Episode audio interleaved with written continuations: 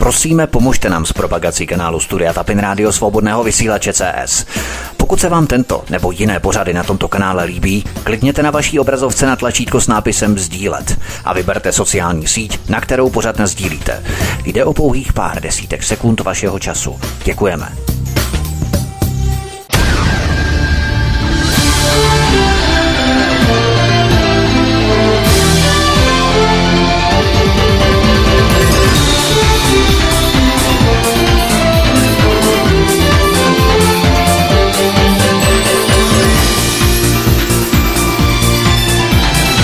Příjemný, krásný, dobrý večer, dámy a pánové, milí posluchači od mikrofonu svobodného vysílače nebo na kanále Odyssey, případně na našich podcastech vás zdraví vítek. Od mikrofonu jsme rádi, že jste k nám připojili i dnes, protože dnes tady přivítám předsedkyni institutu Alenu Vytázkovou. Alenko, vítej po měsíci u nás, ahoj.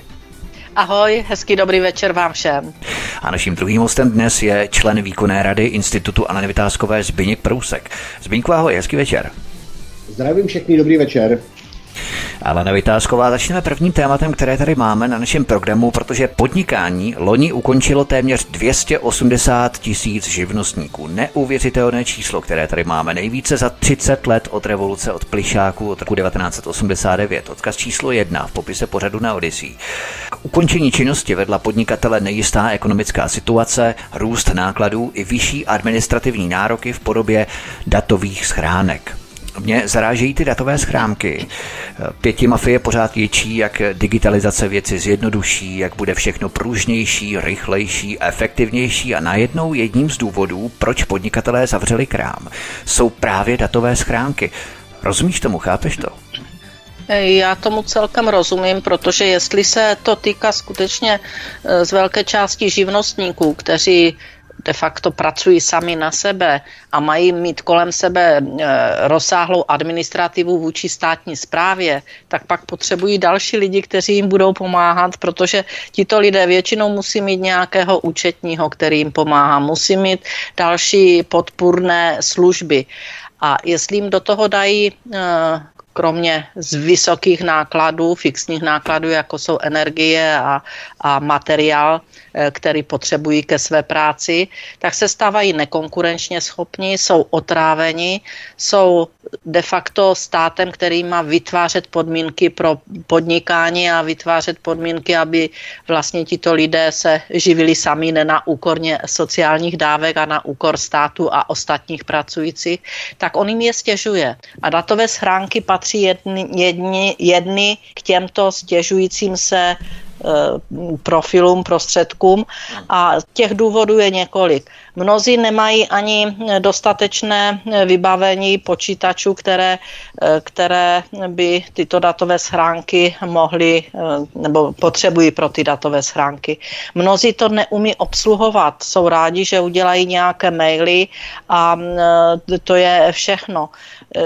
Já bych řekla, že tady tento krok, že to je povinnost, aby je měli podnikatele, živnostníci, ti, co jsou na, na, té, na tom prvním stupni toho podnikání de facto, eh, že je to záměr možná mm, státu anebo nedomyšlenost těch úředníků, kteří vůbec nevědí, jak si vydělat 20 tisíc měsíčně poctivou práci. Oni to nevědí. Oni umí od eh, já nevím, 18 let sedět někde na zadku v politických stranách, mled nesmysly a stěžovat všem život. To je celé. Tak se vůbec nedivím, kdy k tomu všemu, k té nejistotě, k těm zvyšujícím se nákladům ve všech oblastech, nekonkurenceschopnost těchto vysokých nákladů vůči ostatním, čili ty firmy jsou opravdu velmi, eh, ve, velmi složité situaci a k tomu je jeden příkaz ze státní, eh, ze strany státu za druhým. Já se vůbec nedivím, že i tyto eh, povinnost datových stránek, schránek, datových schránek, že tato povinnost přispěla k ukončení e, činnosti. Vemte, že takový, dávám příklad, zubaři, lékaři, děčtí lékaři, většinou v seniorském věku, ukončili podnikání ti, co měli ty soukromé ambulance, protože se na nich valilo tolik povinností, že oni na toho pacienta nemají čas. A ti z té staré školy v úvozovkách, ti praktici, oni chtějí mít čas na pacienta, ne na to, že tam budou vyplňovat, dopisovat si ze státní zprávou a, a dělat hru, hromadu e, činností pro státní zprávu a ne pro pacienta. Takže i v tomto je e, velký pokles těch ordinací soukromých, eh, kdy lékaři ukončili svoji podnikatelskou činnost. Ano. Tak já se tomu vůbec nedivím a je to jenom tím, že nám vládnou lidé, kteří vůbec nevědí, co se dole děje. Vůbec. Tak ty jsi správně cílila na takzvané politické trafikanty, různé bendy, brouky, pitlíky české politiky, kteří jsou nekoneční ve svých funkcích. Už eh, někteří a mnozí z nich téměř od roku 1990 a v podstatě nemají představu o tom, jak v reálném světě vydělávat peníze, protože eh, sosají neustále ze státního eráru, respektive zdaní. Zbyněk Prousek, vysoké energie, vysoká inflace, vysoké náklady. Takový koktejl zlikvidoval 280 tisíc podnikatelů v České republice. Neuvěřitelné číslo, kteří budou buď makat pro korporát, nebo stát fronty na pracáku. Co na to říct? Tady stačí už na jenom smeknout, poklonit se se slovy díky vládo. Možná ještě držet minutu ticha za ně. No, já si myslím, Vítku, že Lenka to řekla velmi výstižně, jenom bych ještě k tomu dodal, že k těm, že k těm bezmála 280 tisíců živnostníků, no jich je snad dokonce podle nějakého čísla 277 tisíc, ale to není vůbec důležitý, k tomu ještě je potřeba připočítat, že zaniklo eh, podle nějaký mediální zprávy se mi pozbíral 14 tisíc SROček, takže to už máme další lidi a SROčko není obyčejně jeden živnostník. Takže hm, Alenka to řekla dobře, abych jenom doplnil, že ryba sprdí od hlavy, i tady se to znova potvrzuje. Opravdu eh, ty politické struktury vůbec nevědí, která bije, lidově řečeno, jak se žije lidem dole. Eh, zopakuju jenom to, že opravdu nevědí, jak je, to, jak, jakou, jaký úsilí dneska dá těm živnostníkům vy, eh, vy, vydělat si, tak, tak říkajíc, 20, 30, 30 tisíc. Mám kamaráda instalatéra, takže mám příklad přímo ve svém nejbližším okolí a ten, to je přesně ten případ, o kterém jsem mluvil, mluvil z té datovky a tak dále. On říká, já musím prostě chodit dělat odpady baterie vodovodním vany lidem a tak dále. Já nemám čas sedět u počítače a vypisovat něco. Čili jinými slovy to je o tom, že na, na, na jedné straně člověk maká, aby se uživil, ten živnostník, a na druhé straně je to jenom proto, že líní, líní úředníci sedí na úřadech a chtěli by si všecko, všecko myší a, a klapkou enter, aby o všem věděli, aby všecko znali, už jsou, už jsou líní, rozříznou ty papírovou obálku, už jsou líní, řešit něco osobním kontaktem a tak dále. Proto tady máme datovky a ošmírování nějakých kontaktů, eh, ošmírování pře, pře, eh, přenášených zpráv, tady ani radši, radši mluvit nebudu. Takže mám ten názor víceméně jako Alenka. Alena Vytázková, v digitalizaci ještě budeme pokračovat, protože to je velmi zajímavé téma, otevírá řadu pod otázek a pod sekcí, protože jsme zvyklí, že když pěti mafie zavádí nějaký prvek digitalizace, obvykle jsou s tím spojené problémy, nebo to vůbec nefunguje. To se týká i zavádění e-občanky. Novinka, se kterou se teď setkáváme, protože nějaký nadšený občan, který hltá všechny digitální nesmysly jako další velká masa, si s nadšením nahrál do mobilu digitální podobu své občanky. Zjistil ale, že se mu do mobilu nahrála občanka jeho ženy.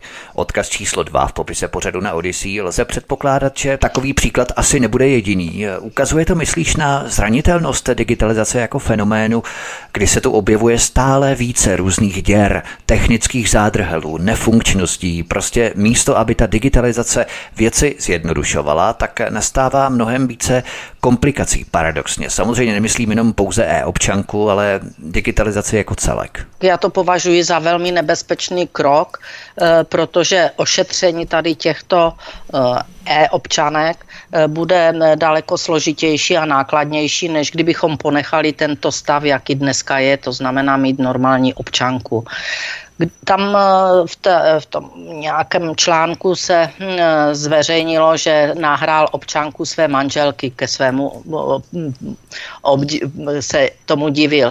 Co když se hm, hekři budou nahrávat občanky, bude to běžet jak na běžícím pásmu, eh, protože to budou umět a budou je takto zneužívat. Co se pak stane? Co se stane? Stane se to, že vám řeknou, až eh, vám na základě vaší občanky eh, heknuté, ten dotyčný, já nevím, pouzavírá různé smlouvy, udělá různé úkony s touto falešnou občankou v vozovkách. Co se stane? naroste zase administrativa a obyčejný člověk bude na, posva, na pospas těmto vlastně hackerům, těmto podvodníkům, už to nebudou podvodníci s hrncema, už to nebudou podvodníci, to stále roste, ano.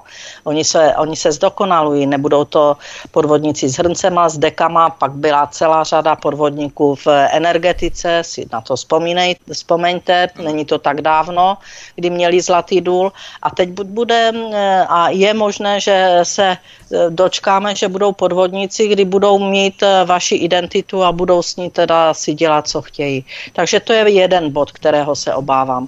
Ten druhý, pořád se něco mm, elektronizuje. Je, jediné, co já považuji za velký a velký plus, jsou e-recepty. Jo? Ty, ty jsou opravdu velkým plusem, který určitě pomohli eh, mnoha lidem, mnoha pacientům, ale ten překotný další nárůst eh, eh, je na úkor nás, obyčejných občanů, protože státní zpráva se stále rozrůstá. Tak jak je to možné, že máme digitalizaci, máme datové schránky a máme půl milionu zaměstnanců ve státní správě a ti si vymýšlejí další a další věci a není to na úkor toho, že nám to pomůže jako občanům a že se sníží státní zpráva, čímž se sníží náklady na státní zprávu. Náklady na státní zprávu stále rostou. Taková digitalizace, bavíme se o miliardách. Buď se povede, anebo se nepovede. Když se nepovede, tak dáme zase další miliardy, abychom... A to je stále dokola ve všem, co jsme eh, zaznamenali, když někdo přijde tady teď s digitalizací občanek, tak ať mě řekne, co se stane, když mě ji někdo eh, vlastně hekne a, a stáhne si moje osobní data co se stane? Nic. Budu běhat po e, policajtech, po soudech, budu, e, já nevím, připravena o e, nějaký majetek. Jo, co se stane? Někdo za mě bude řešit něco na, dejme tomu, katastrálním úřadě, e, převede si můj domek, můj pozemek na někoho hmm. jiného. Jo, co, co se stane pak? A já, já jako obyčejný občan budu běhat, plakat, že jsem to nebyla já. Oni řeknou, tady je vaše občanka, no ale to nejsem já, to někdo, eh, jo, prostě je to neuvážený krok v dnešní době, která je tak rozervaná. To jsou eh, všechno nebezpečné věci a hlavně díry, které mohou nastat a ta rizika jsou velmi široká. Zbyněk Prousek, myslíš, že takových případů bude přibývat tím víc, čím víc digitalizačních prvků se bude zavádět? A netýká se to jenom e-občanky, jak jsem řekl. Alenka nastínila spoustu možností, jak se toho dá zneužít. Já si myslím, že, že, že, je to tak, že to tak v podstatě, že to tak bude, taky se toho obávám, protože digitalizace, já si myslím, že nikdy nelze udělat 100% ochranu proti zneužití digitálních dat. Já si myslím, že to je daleko jednodušší zneužít digitální data, než řeknu teďka dostat se k originálu nějaké listiny. Originál listiny dám do trezoru, zavřu trezor a prostě vím, že to není možné, když to digitální data nikdo vám nezaručí v celém světě, že není no, možná i zneužitelnost, jak Valenka zmiňovala.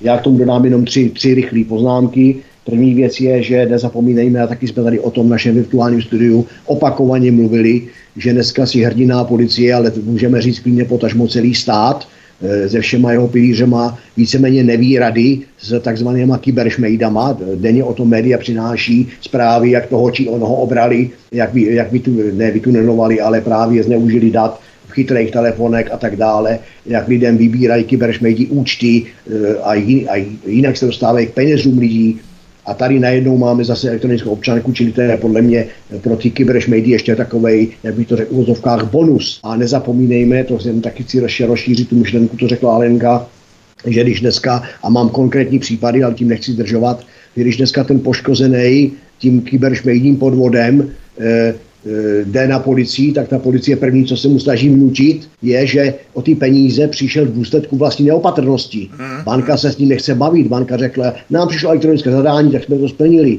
Čili už dneska narážíme na obrovský, zaprvé na neochotu toho státu ten, kyber, ten ty kyberšmědí podvody řešit, za druhý na neodbornost, ten stát to neumí, není na to ta policie vůbec připravená řešit ten nárůst kyberšmejdů a do toho tady máme občanku, čili občanka plus mobil rovná se nejenom fízel na druhou, ale rovná se obrovský nebezpečí. Alinka to zmínila tom katastru, já myslím, že to není, není potřeba rozpitvávat. Ale ještě mě tady napadla taková věc, když jste tady spolu hovořili, víceméně, víceméně e, moje, moje třetí poslední, poslední příspěvek tady na to téma, a to je ten, že tu, tu digitalizaci těch občanek má na starosti, jak to Alinka říkala o tom o těch státních úřednících, digitální a informační agentura. Nevím, kolik našich posluchačů e, to ví, nebo kolik našich posluchačů si to uvědomuje.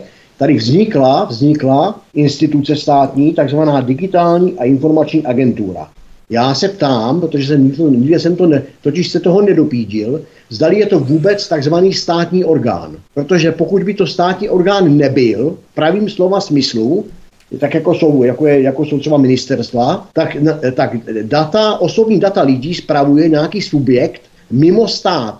Tady, tady říkám, teďka neříkám, že to tak je, ale nikde jsem nedohledal, co je to za, za agenturu, co je to, co je to za subjekt. Jo, je to pouze digitální informační agentura, má to IČO, tváří se to, jakože to spravuje pro stát něco, ale otázka je, jestli je to státní orgán nebo není. Protože pokud není, tak si myslím, že to je, že je tady něco někde špatně. To je jedna věc, a to je za A a za B, taky doplním, doplním tu Alinku o tu nárůstu, tak ta doporučuji našim posluchačům se podívat, na tu digitální a informační agenturu, na organizační strukturu, co má oddělení odborů, co tam je úředníků a jaký, jaký má rozpočet. Já jsem někde dohledal, nemám to teda ověřený, ale dohledal jsem, že rozpočet na tu, na tu digitální informační agenturu, takzvanou DIA, e, je 150, více jak 150 miliard korun ročně. Slyšíte dobře, 150 miliard korun ročně stojí agentura, která spravuje občanky v mobilech. A to ta vláda dělá balíčky a chce šetřit, takže kartičku tu budeme mobilem a za to zaplatíme 150 miliard.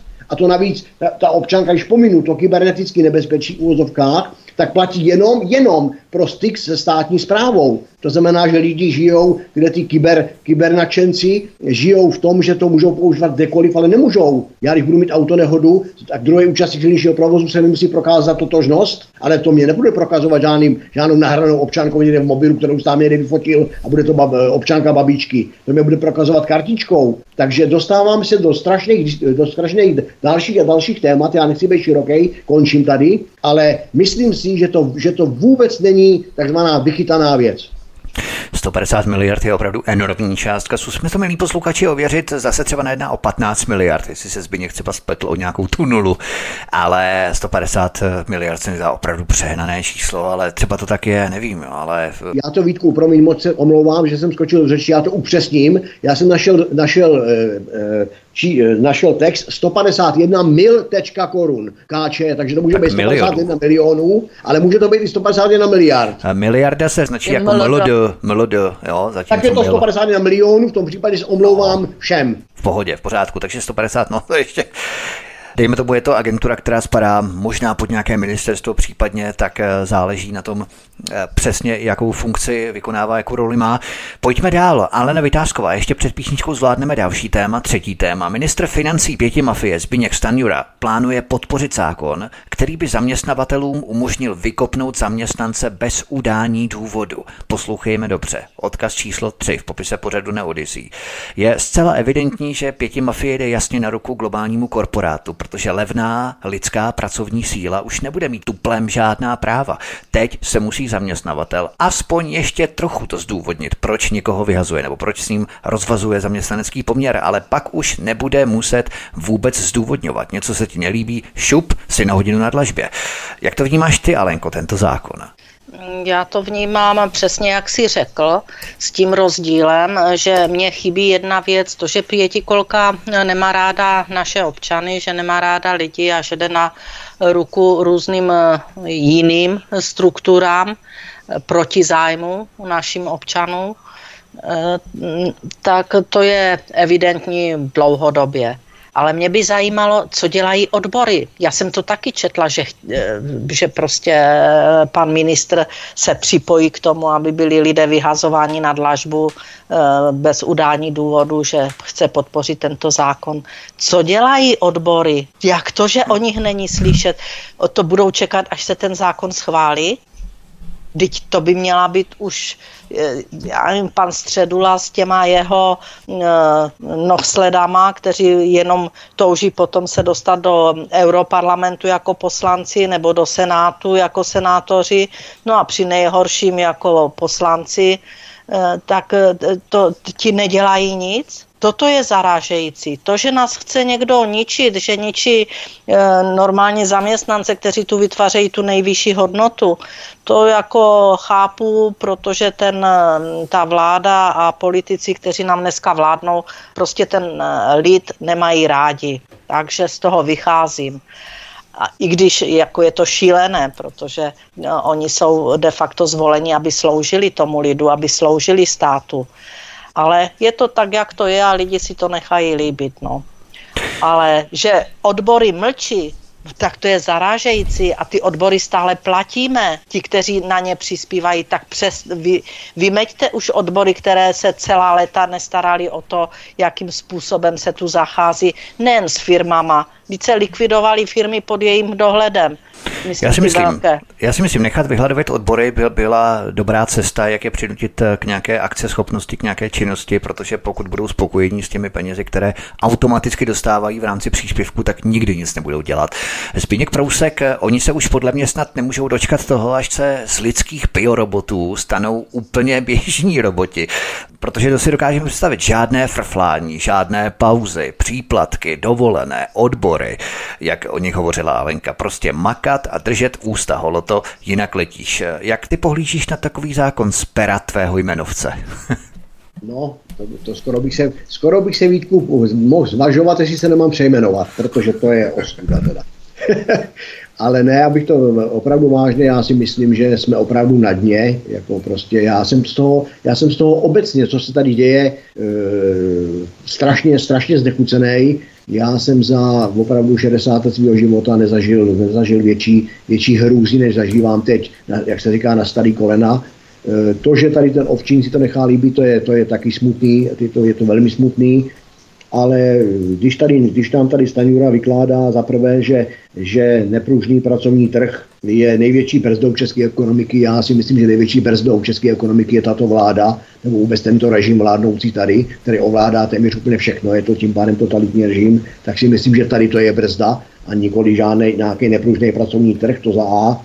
Za B si myslím, že to, jak to Alenka víceméně zmiňovala, že to je jenom, jenom, e, že tím jdou jenom na ruku tady ty lokajové těch zahraničních mocností jdou jenom na ruku, to znamená, když to vememe, kdo tady opravdu nějaký ve, ve, velkým, ve velkým dneska podniká, tak to jsou všecko, všecko mm, zahraniční, zahraniční velké firmy, a je to jenom o tom, aby mohli českého človíka kdykoliv prostě opravdu v pravém slova smyslu vyrazit, aby mu řekli zbál si a táhni a on teda si zbalí, dá ouška dozadu, jak ten zajíček a oskáče někam pryč a chcípne pod mostem, že to řeknu takhle, takhle vulgárně.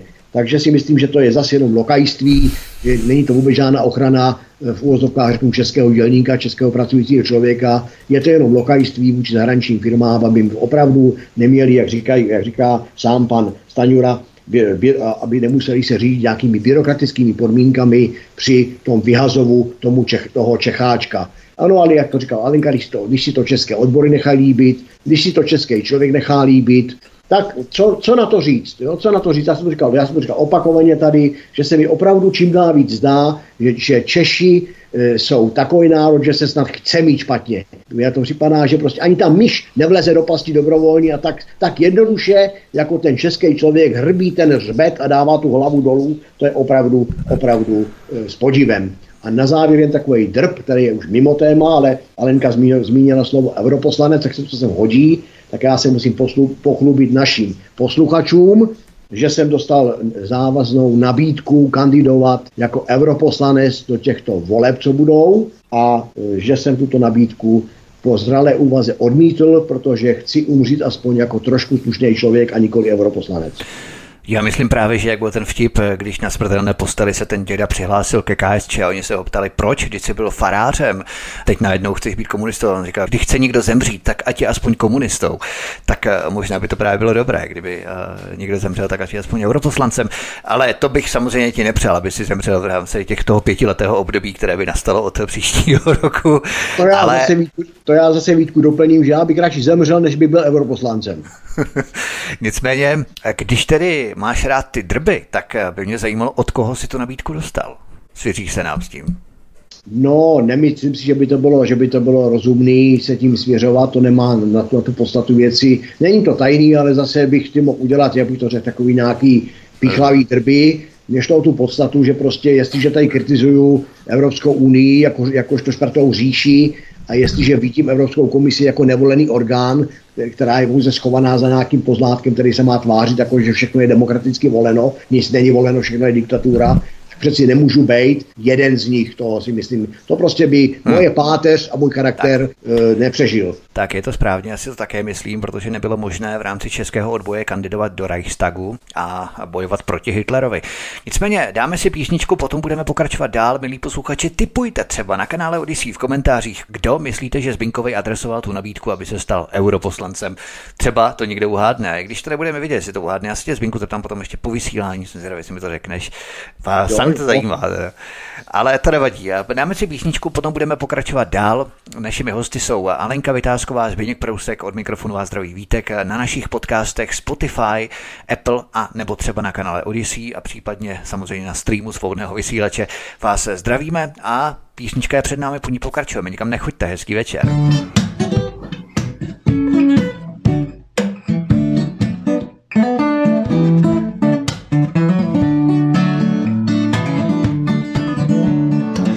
Si holka nebo kluk, dneska nejdeš na Facebook, dneska půjdeš spát. Až mi spadnul podbradek i Instagram má výpadek, tak vám budu hrát. A užiju toho, že pokáč nemá čas složit o tom něco dříve než většina z nás. Myslel jsem si, že náš Facebook mi tu dávno nebudem, jenže celou situaci zachránil jsem YouTubem. Na na na na, na na na na, na na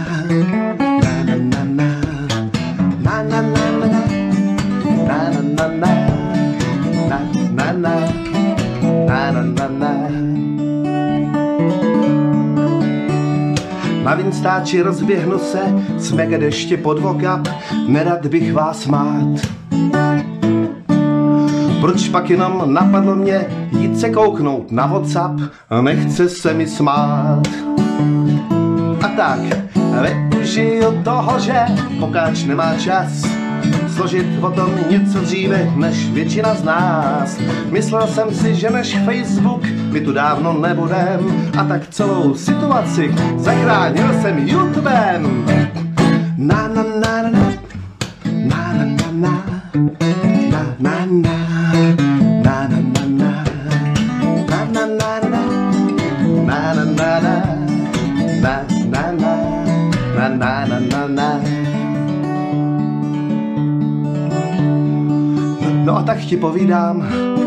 člověče buď v klidu a dej si nějaký drink. Když chceš koncert, zavolej a já rychle přijdu a raz zvonek cink cink. A využiju toho, že pokáč nemá čas, neuvidíš jeho fousy, slyšíš můj hlas. A tak říkám Facebooku, já ti za to dík. Dnes vám hraje šundák, pohledný mladík. Od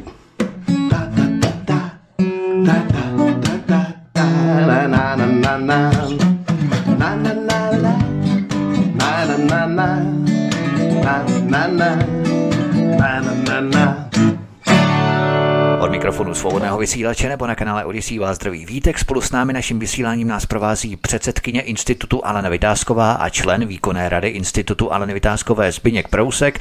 Alena Vytázková, česká pěti mafie chce povýšit zákon o dluhové brzdě na zákon ústavní. Projednávat ho plánuje na letošní podzim. Odkaz číslo čtyři v popise pořadu na Odisí. Nebudeme ani tak řešit technikálie toho zákona, jako spíš jeho samotnou podstatu. Vláda si vytvoří sama pro sebe zákon, aby se sama nezadlužovala. To je jako v Kocurkově. Vláda si nemůže říct rovnou, nebudeme se zadlužovat od určité výše, od určitého limitu, stanovíme si nějaký strop a tak dál, ale sama pro sebe si na to udělá zákon, aby samu sebe ukáznila. To je naprostý Kocourkov, nebo rozumíš té podstatě takového zákona, Lenko? Jestli mi třeba něco uniklo. Já si myslím, že ti neuniklo vůbec nic, protože tomu asi nemůže rozumět žáden normálně myslící člověk. Je to takový nesmysl, který volá do nebes, že už eh, tito lidé, kteří připravují tyto zákony, navrhují je, jsou nesvéprávní. Přece je normální, že hospodařím, a to je eh, hospodaření státu s vyrovnaným rozpočtem. Přece si na to nemusím dávat zákon. To je, to, eh, to je výsměch, to je vidět, že nemají co dělat že nemají co dělat, ačkoliv tam je práce hromada, ale ta by byla ku prospě, ta by měla být prováděna ku prospěchu a ve státním zájmu, národním zájmu především. A tady tento zákon je výsměch, to si dělají legraci, nebo ukazují, jak jsou hloupí, jak jsou opravdu hloupí. Zákon o dluhové brzdě, to je opravdu fantastické, něco ohromného. Zbyněk Prousek, to je jako kdyby schodil pětkrát v týdnu do restaurace a místo toho, aby si sám řekl rovnou, fajn, je to příliš často, nemám na to, budu chodit jenom dvakrát nebo jednou týdně. Ale ty to neuděláš, ty si to neřekneš, ty si sám pro sebe vytvoříš zákon, kterým si to nařídíš.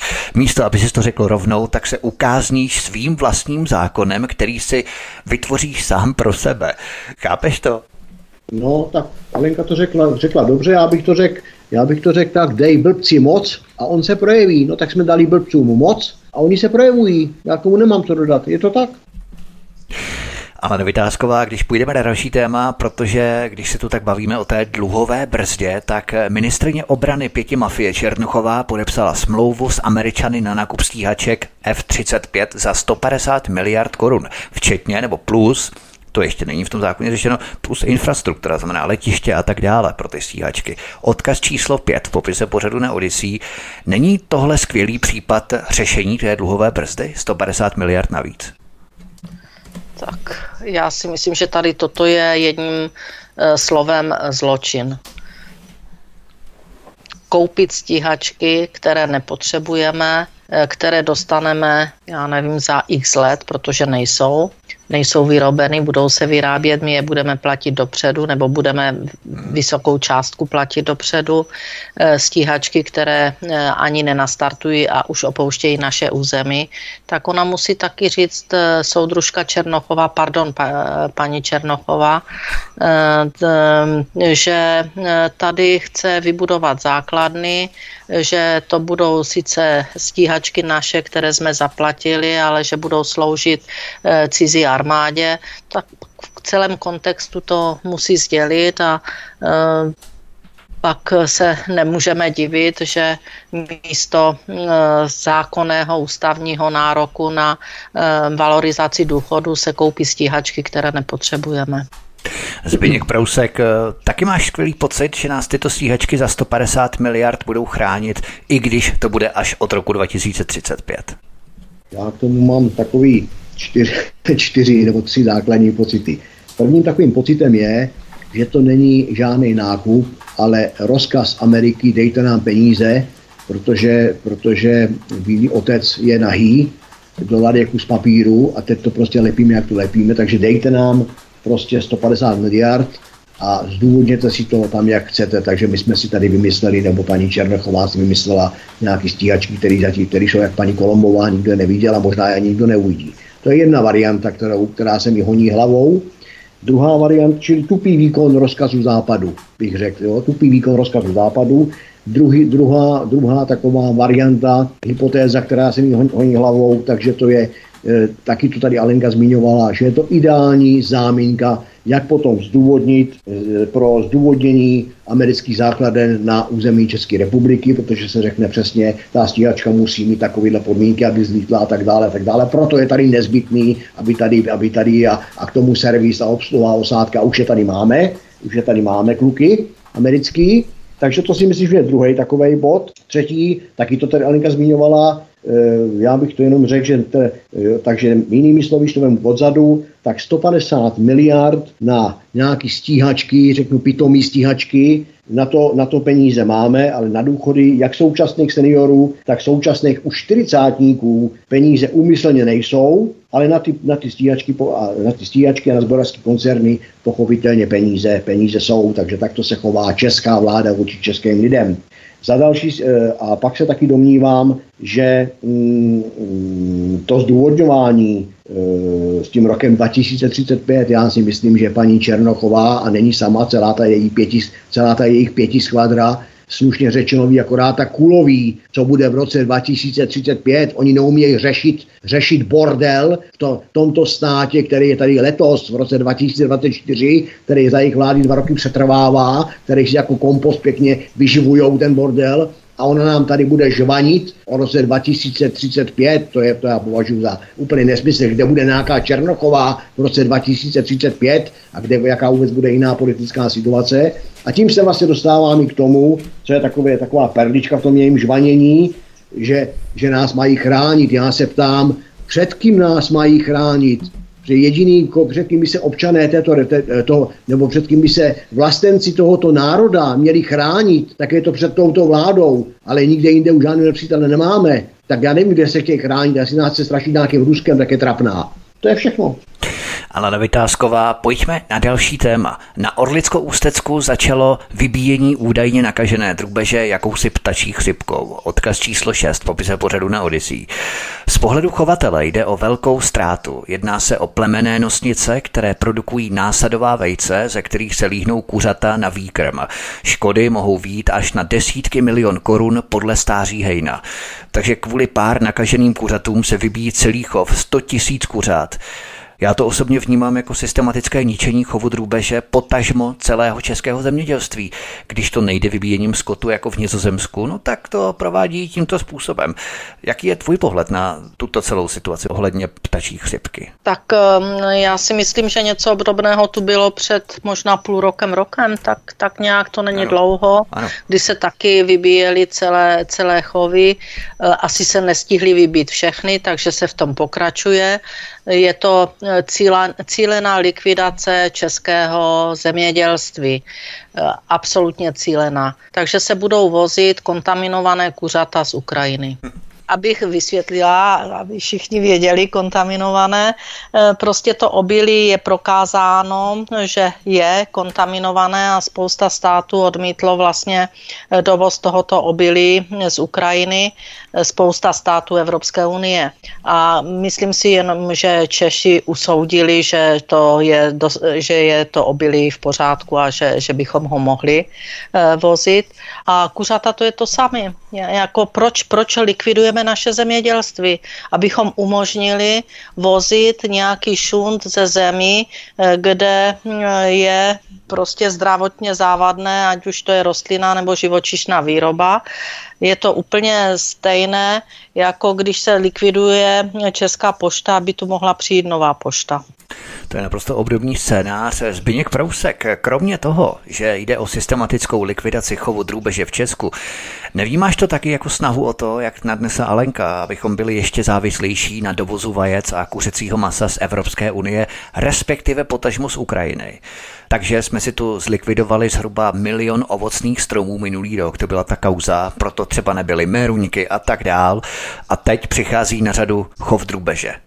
Ano, ano, myslím si, je to tak, je to tak, jak říkáš, je to, je to, je to cílená likvidace všeho a všude, je to prostě cílený plán, podle mýho názoru, cíleně, cílený, sofistikovaný plán e, e, k tomu, aby se tady vytvořila z takzvané, z takzvané České republiky jenom kolonie, absolutně závislé, jak jsem říkal minule, pokud se nepletu, nebo předminule, aby ty naši, naši lidi tady byli jenom jako ty, jako ty slepičky v těch klecových chovech, zepředu, aby zobali něco, nějakou potravinu z dovozu, to, co prostě, to málo, co vyprodukují, aby zase šlo na vývoz, prostě jenom taková, dneska jsme si říkali i, i levná pracovní, i pracovní síla, kterou se nechá lehce vyhodit a tak dále.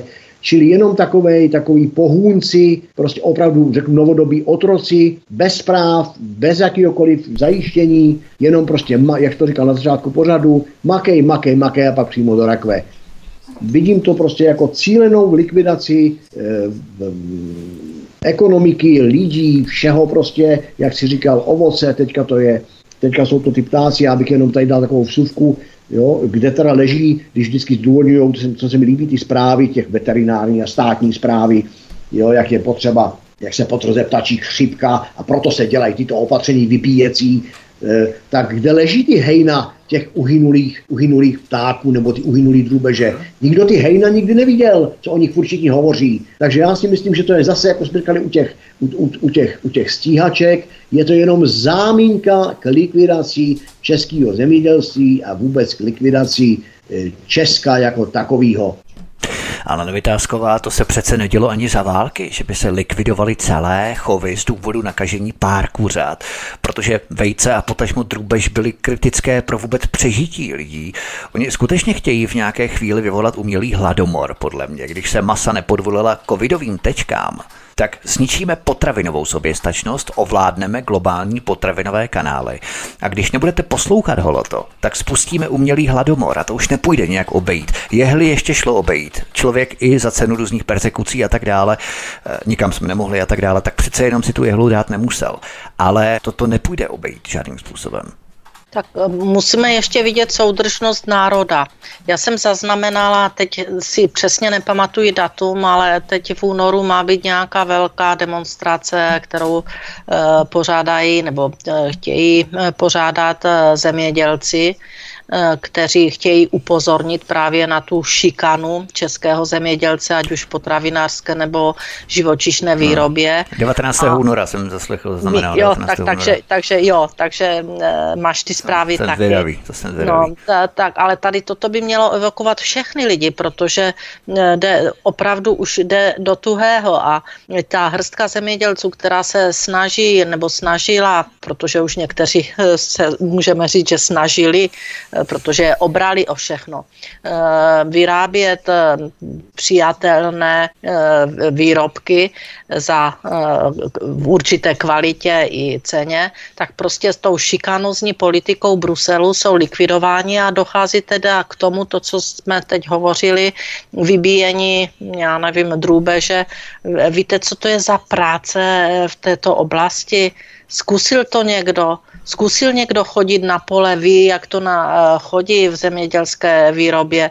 To je dřina neskutečná, i když je dneska mechanizovaná, je, je hmm. spousta jako um, polo mechanizovaných činností, ale prostě ti, ti lidé jsou proto zapáleni, aby to dělali a místo, aby dostávali podporu, tak jsou jenom zneužívání a likvidování. Jejich činnost je de facto likvidovaná, protože když vám zlikvidují celý chov, tak už ho znovu těžko zakládáte, už, už nemáte hmm. chuť, nemáte důvěru v, to, v tento stav, nemáte důvěru v politickou, v politiky v tomto státě, eh, zákony, mantinely, ve kterých se můžete pohybovat, protože je během hodiny změní, zruší a zlikvidují vám celoživotní práci.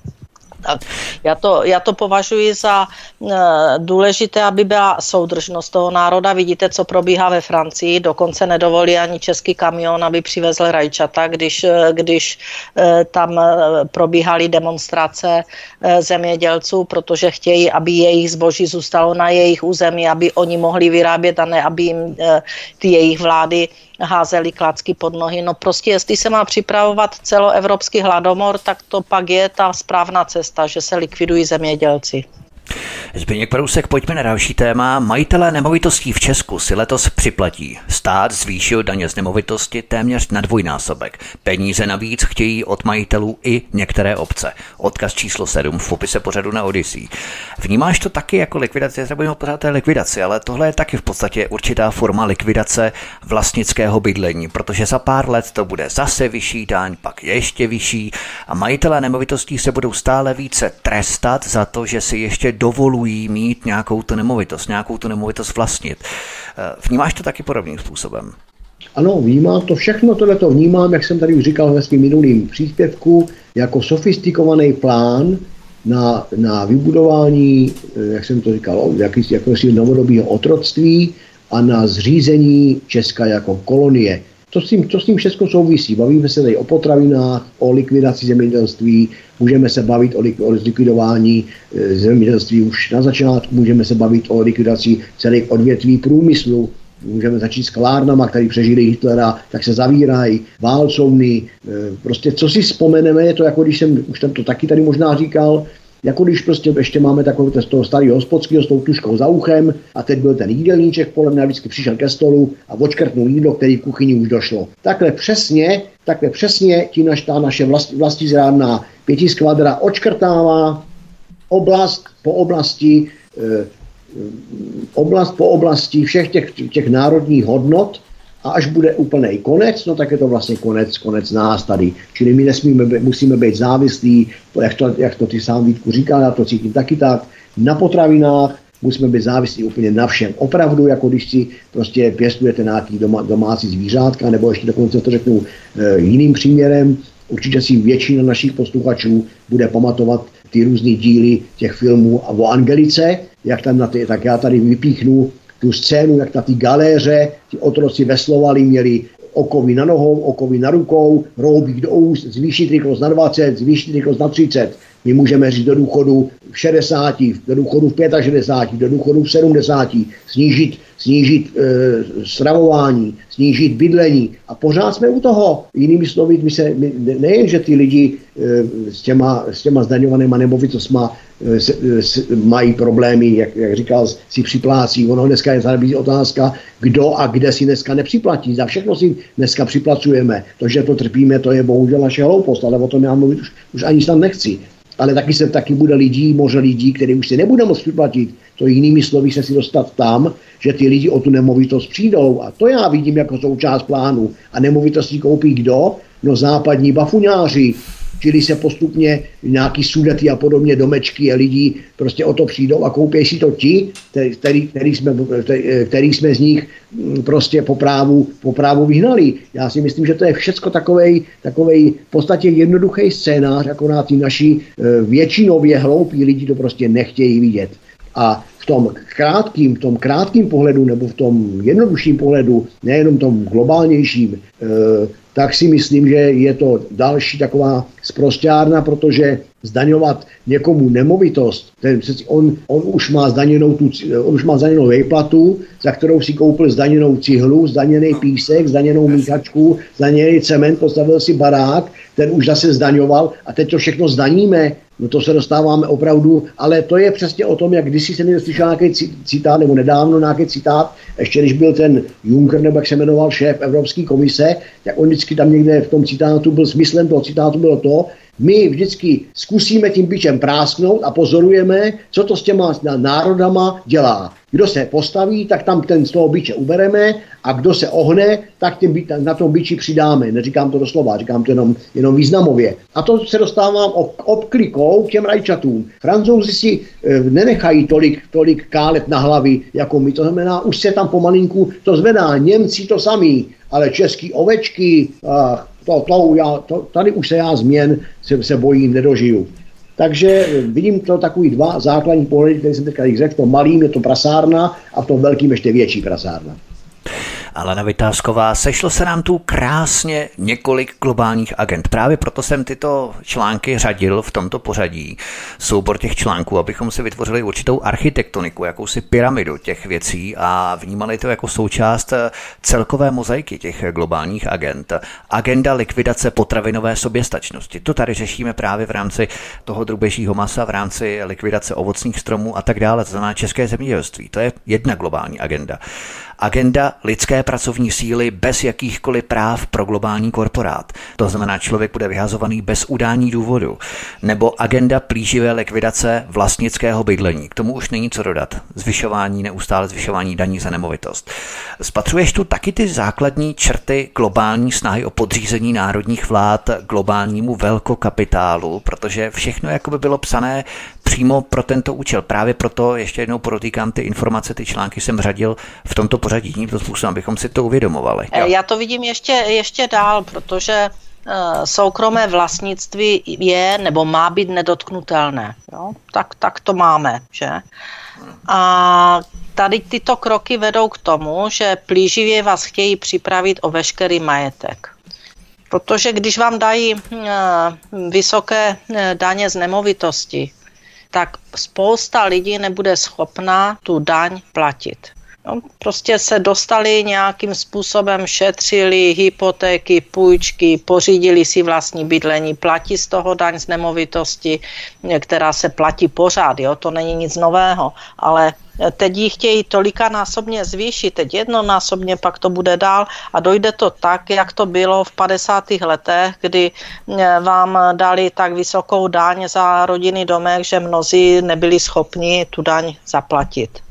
Takže se vracíme k tomu, co jsme všichni kritizovali 50. léta, kdy komunisté vyvlastňovali tímto způsobem vlastně e, majetky e, nejen těch velkých, ale i těch drobných a menších e, podnikatelů nebo živnostníků v té době.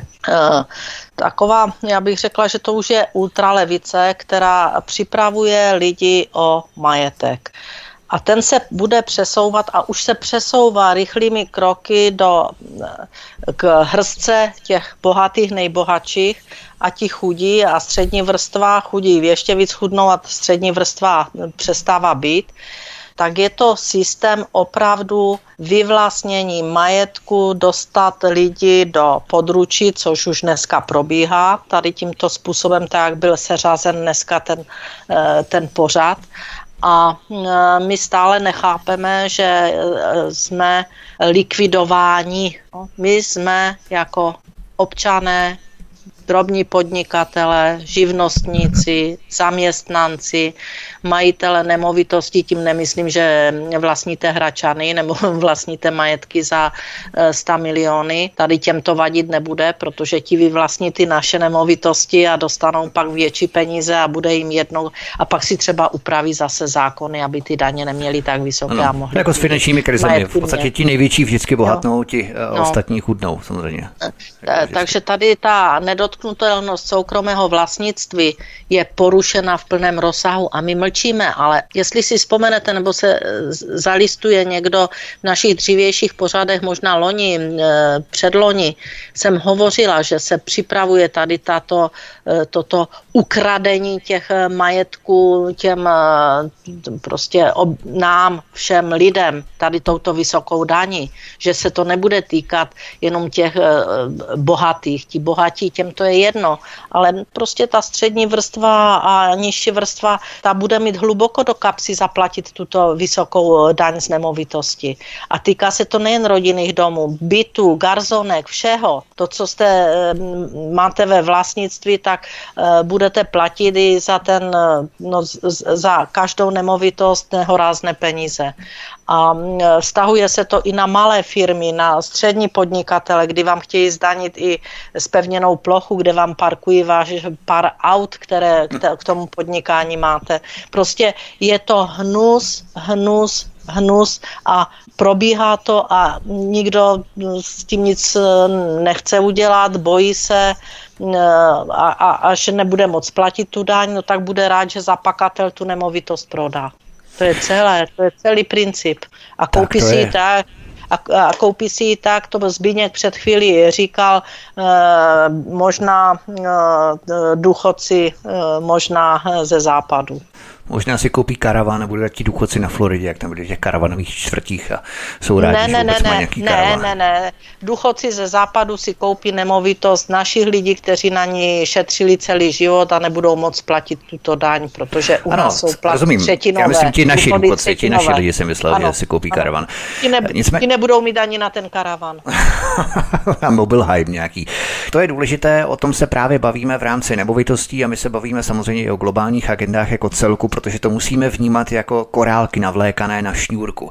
Tu, tam, tu něco, tu onde něco a tak dále. Musíme si spojovat ty věci do souvislého celku, to, tu mozaiku, abychom pochopili vůbec ten globální rozsah těch likvidačních mechanismů, tu zemědělství, tam lidská masa, která bude makat bez práv, bez jakýchkoliv práv, můžou nás kdykoliv vyhodit na hodinu, tady zemědělství, tady nemovitosti a tak dále. Prostě je to na mnoha úrovni, je to mnoha úrovňový proces, multifunkční proces a opravdu si musíme uvědomovat ten globální rozsah toho všeho. My si zahrajeme písničku a potom budeme pokračovat dál v našem povídání. Alena Vytázková, Zbyněk Prousek jsou hosty u nás na svobodném vysílači. Od mikrofonu vás zdraví vítek, zůstaňte s námi, hezký večer.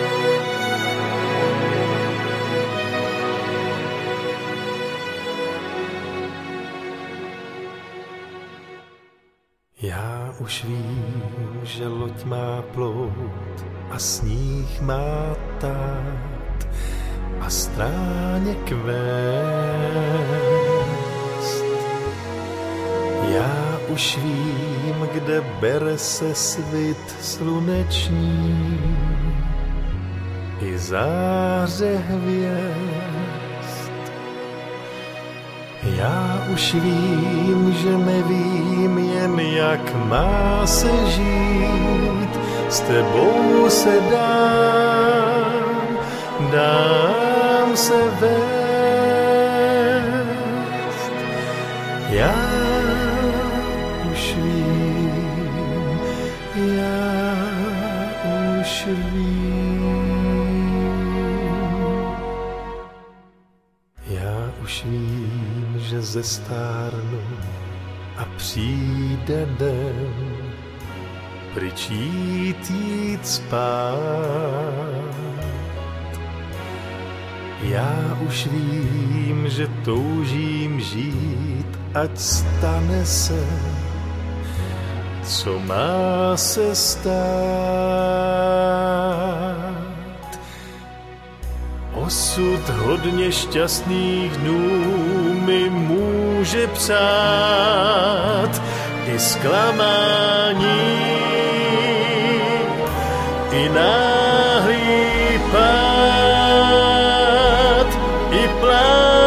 chci znát.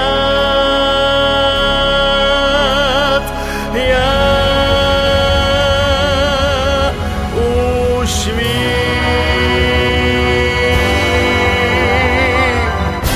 Osud hodně šťastných dnů mi může přát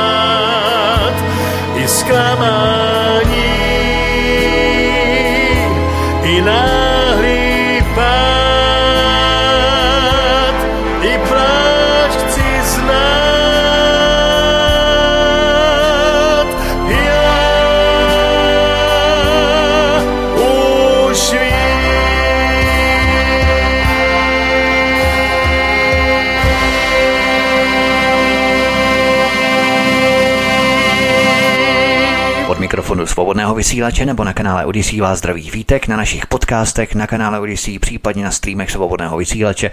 Našimi hosty jsou stále dnešní večer předsedkyně institutu Alena Vytázková a člen výkonné rady institutu Aleny Vytázkové Zbyněk Prousek. Zbyněk Prousek, insolvenční soudkyně Jitka Bartáková z Pražského krajského soudu přijde o třetinu platu. Proč? Opakovaně prý způsobila průtahy. Odkaz číslo 8 v popise pořadu na Odyssey. Toto otvírá téma justice, kterému se teď budeme věnovat i v rámci jakéhosi seskupení dalších témat, které tady máme připravené. Justice je už bez tak pomalá v České republice. Jeden banální případ se obvykle táhne několik let. Tak to už muselo být, když byla soudkyně pomalá i na českou pomalou justici.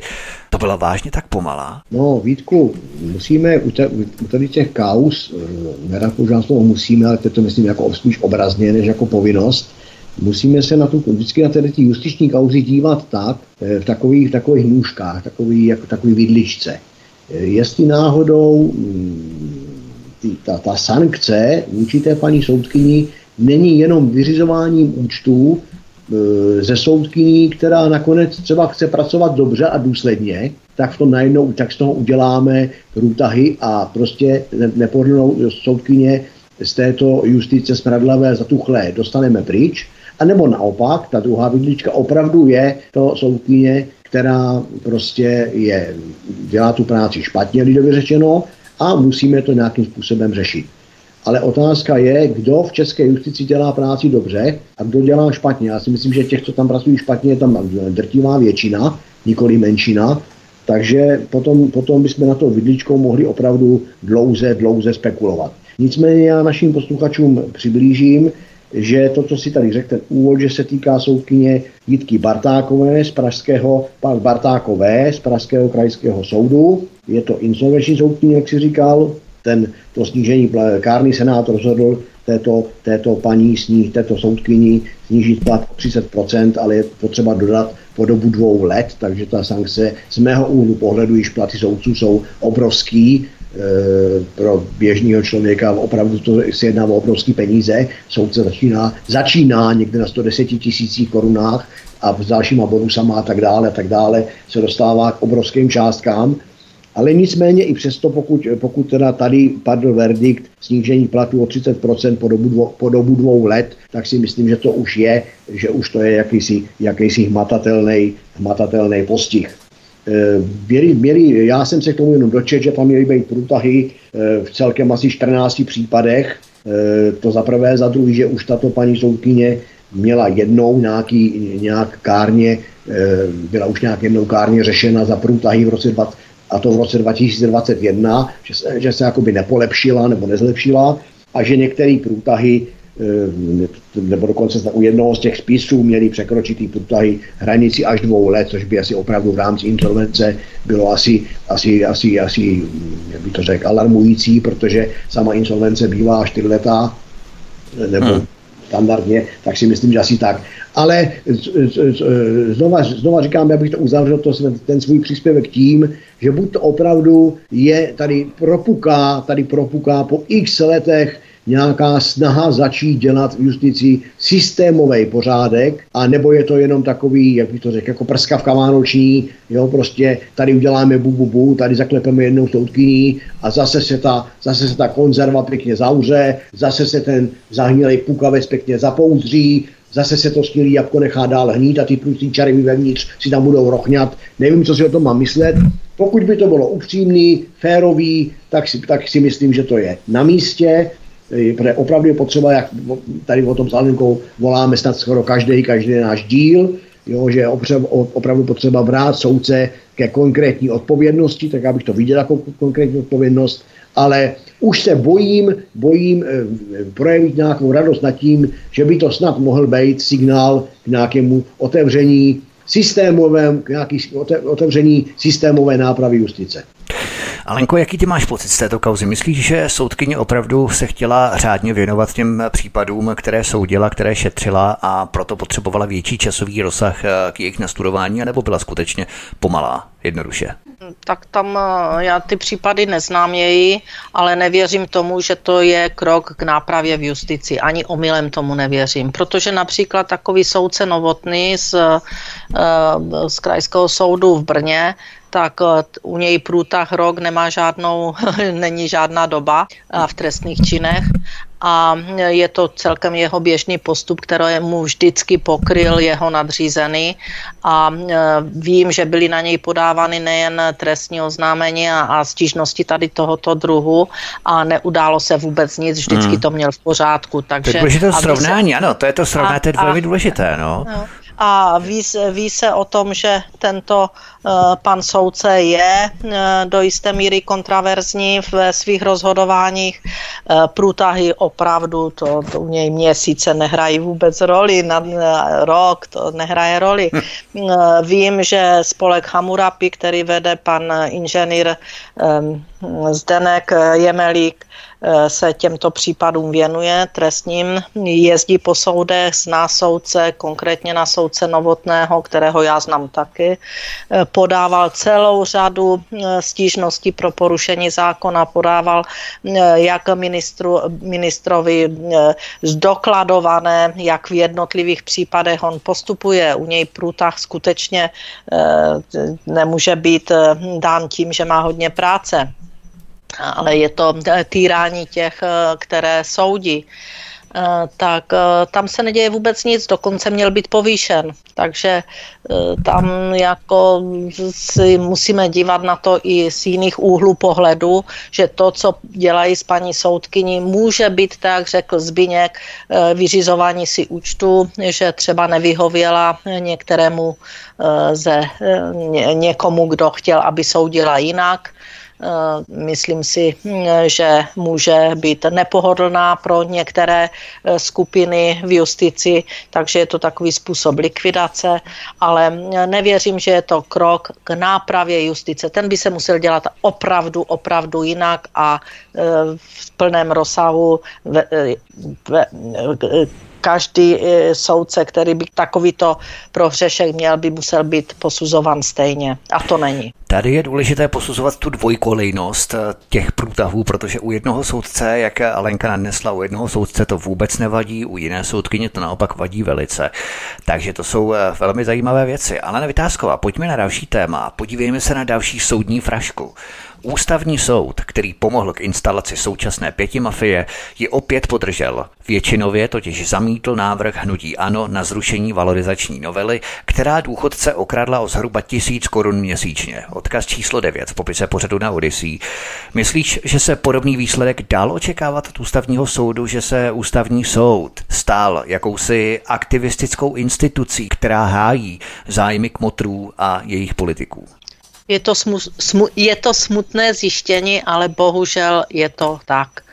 Ten třetí pilíř moci, jako je spravedlnost, se zcela zhroutil tímto rozhodnutím a myslím si, že soudy, tak jak jsme o nich hovořili na, v mnoha pořadech, eh, jen se potvrdilo, že eh, jsou spolupracující loutkou eh, této pěti koalice pana prezidenta je tady vytvořen systém de facto už jedné party a eh, tady ti už si budou moci dovolit úplně vše i proti ústavě.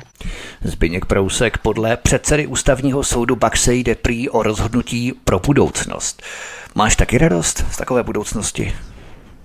No, já si myslím, že naše, jak jste to tady analyzoval a jak o tom dneska mluvíme, tak eh, víceméně teda eh, okolo tyto kauzy, tak naše budoucnost je, je daná. To jsou prostě kolonie s veškerou závislostí na, jakém, na jakési cizí mocnosti a pochopitelně tohle do toho taky zapadá. Čili jestli máme nějaký digitální koncentrát, potravinovou závislost a tak dále, tak dále, tak se dostáváme i k tomu, že v této zemi se bohužel už dneska eh, žádný spravedlnosti, nebo domožení se v této zemi spravedlnosti není systém ani pravidlo, ale je, ale je to pouze ojedinělá náhoda.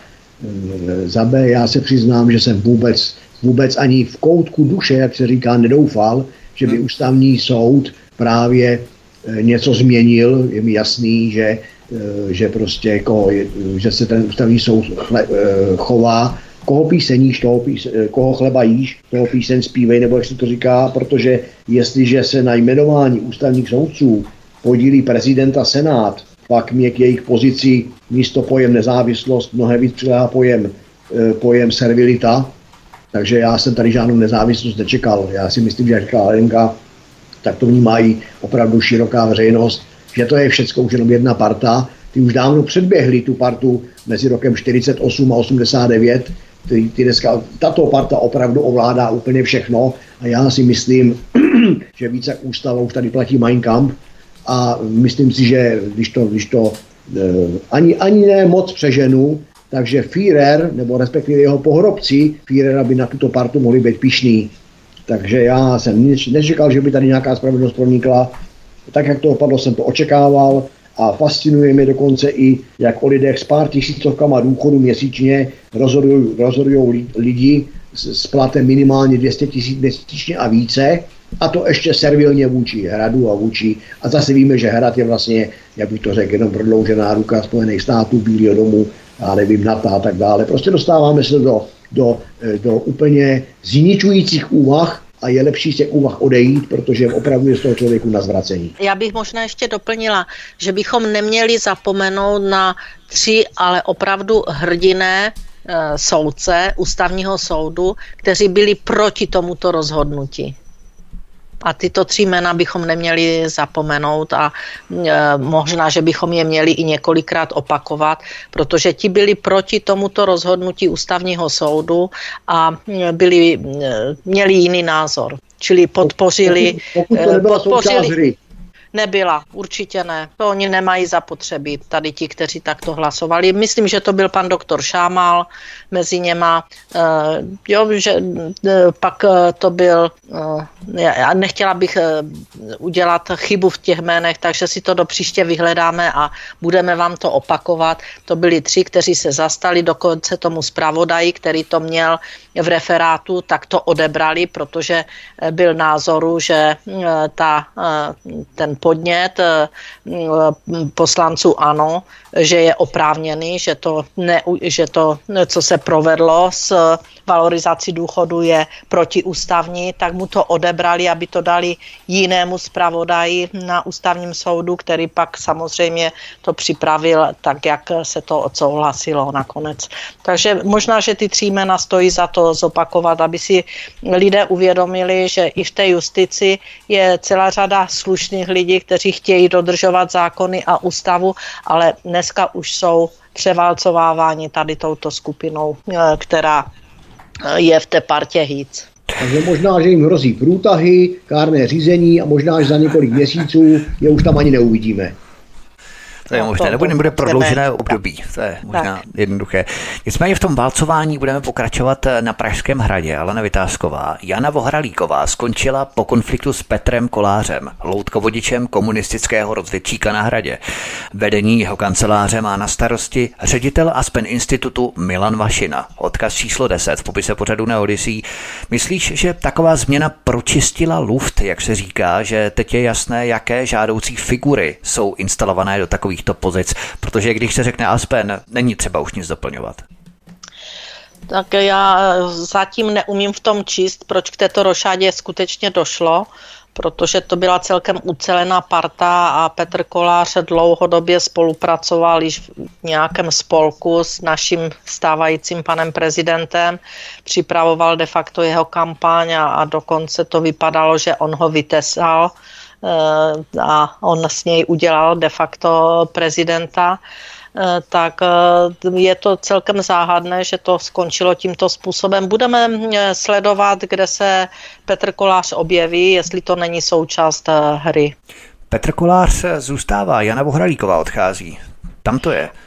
Ano, no ale já, je... já jsem, dobře, ale já jsem zaznamenala, že on také končí jako šéf poradců, tak jak byl ustanoven, čili muž po boku, nebo jak se mu říkalo, pana prezidenta, takže te, on končí také. také já, končí, jsem to zaznamena, končí, já jsem to zaznamenala, že, že také končí a to, že Bohralikovou nahradil někdo jiný, no tak to se stává. To bych nekladla zase tak velký důraz a to, že to je člo, zrovna člověk, který řídí Aspen, anebo je členem, významným členem Aspenu, tak se podívejte na vládu okolí, podívejte se na různé um, politiky ve vysokých funkcích, ať už v eh, komunální politice, mnozí z nich v Aspenu jsou, nebo jsou eh, čekatele na Aspen, eh, takže to je takový běžný postup u nás, že líheň, líheň politiku je v Aspenu a kdo je z Aspenu, tak zastává pak vysokou funkci. Tak dokonce sám Andrej Babiš. Andrej Babiš je také v Aspenu mimochodem. Kromě toho a samozřejmě ještě se jedná o budování globálních sítí. To si musíme uvědomit, že který politik Jistě. není součástí těch globálních sítí pro amerických samozřejmě. Tak je likvidován. Tak, není, tak je likvidován, přesně ano, tak. Ano. Vždycky musíme hledat ty nitky. A to jsou i soudci, státní zástupci, jo? Prostě tak. neberme, že to jsou lidé, kteří by byli nezávislí, oni uh, jsou závislí, to spojení na Aspen mají a ti, co mají spojení na Aspen, tak jsou pak proškolováni a, a jsou z nich velcí globalisté a proto nemá uh, i politici zájem na národních zájmech, ale na těch globalistických, které jsou neprospěch uh, občanů. Tak to se týká nejenom Aspenu, ale týká se to samozřejmě i CLI, anebo třeba International Visitors Leadership, což je další kurz přes americkou ambasádu ve Spojených státech amerických. Tam se účastnila třeba Lenka Bradáčová, Ivo Ištván z Olomouce a tak dále a tak dále. To jsou samozřejmě ty globální komunikační sítě. Zbyněk Prousek, jaký máš ty dojem z takové personální rošády na hradě? Protože se prý jednalo o spor mezi nadšenými amatéry a chladnými profesionály. Dal se takový vývoj předpokládat, že se bude hrad jaksi očišťovat a pojede tvrdě podle vojenského drillu s horkou linkou na americkou ambasádu v Praze případně na to? Vítku, já to řeknu tak, že já, já hrad vůbec nesleduju, protože já Petra Pavla nevnímám jako prezidenta. Vím, že to prezident České republiky statutárně je, ale jako českého prezidenta vůbec nevnímám, protože kdykoliv udělal nějaký zásadní krok, nemyslím teďka, že by zrovna někomu schodil žepicí při vlajkou a podobně, ale kdykoliv udělal nějaký zásadní krok, tak to, byl, tak to v mých očích byl velezrádný krok. Hmm. To je třeba s Lichtensteinama, že? Například ano, přesně tak, přesně tak. To je to eh, jo, likvidace VETA v Bruselu, to jsou tyhle ty knížata, to řetilezectví k těm knížatům a rozdávání našich, našich majetků a tak dále, a tak dále. Čili já ho nevnímám jako českého prezidenta. Zapadá to do toho, co jste tady v podstatě říkali, to ten Aspen já vnímám jako jakési uvozovkách Eh, eh, velvyslanectví globalistů, či kde v Aspenu ten bude vytvářet budoucnost říše a kdo v Aspenu tak je na odpis, anebo jenom dělá jakýhosi podržtašku těm Aspeňákům. Eh, takže já hrát nesleduju, je to, je to jasná rošáda, to, že tam teda šel teďka dosávání ředitel Aspenu, hovoří v podstatě v kontextu toho, co už jsme tady teďka krátce tady tomu tématu řekli, souvisí nebo vypovídá o všem. Na závěr bych se snad jenom zeptal, jestli, eh, jestli nemám jasno, jestli se ve slově Aspen píše jedno s a nebo dvě s. To jako nějaké uniklo, ale, ale jinak si myslím, že opravdu, že to je na zvracení, co se tady děje a že jsem rád, už jsem, to se opakuju v té frázi, že jsem rád, že jsem starý, jak jsem, že dneska těm 20 letým budoucím, současným a hlavně budoucím otrokům vůbec nezávidím. Vůbec jim to nezávidím a si to užijou ten aspekt s dvěmi sil, to mě teda opravdu rozespalo, to je dobré, to někde použiju určitě. Každopádně pojďme se podívat na další téma, které tady máme, už se blížíme k závěru našeho pořadu. Alena Vytázková. Soud projednal 1. února návrh na obnovu řízení v kauze Slopné. Odkaz číslo 11 v popise pořadu na Odyssey. To je kauza, které se institut Aleny Vytázkové věnuje dlouhodobě. K jakému závěru došel soud 1. února? Já bych to jenom krátce uvedla a pak bude hovořit Zbíněk, protože máš pravdu. Uh, instituce věnuje tomu případu možná 4-5 let, eh, kdy jsme, eh, jsme došli až, až prostě někde k Evropskému soudu, ale eh, celou tu záležitost měl a má v referátu kolega Zbigněk Prousek, který byl i na eh, soudě, který probíhal eh, minulý týden a já nechám, ať on povykládá všechno, protože je to jeho kauza. Zbigněk Prousek, jak myslíš tedy Zbinku, že ten vývoj, který proběhl tady toho 1. února, ovlivní pokračování celé té kauzy? Máš pocit, že se ledy dávají do pohybu a otevření toho případu by mohlo být vedené, řekněme, méně tendenčněji nebo méně zaujatěji než to původní?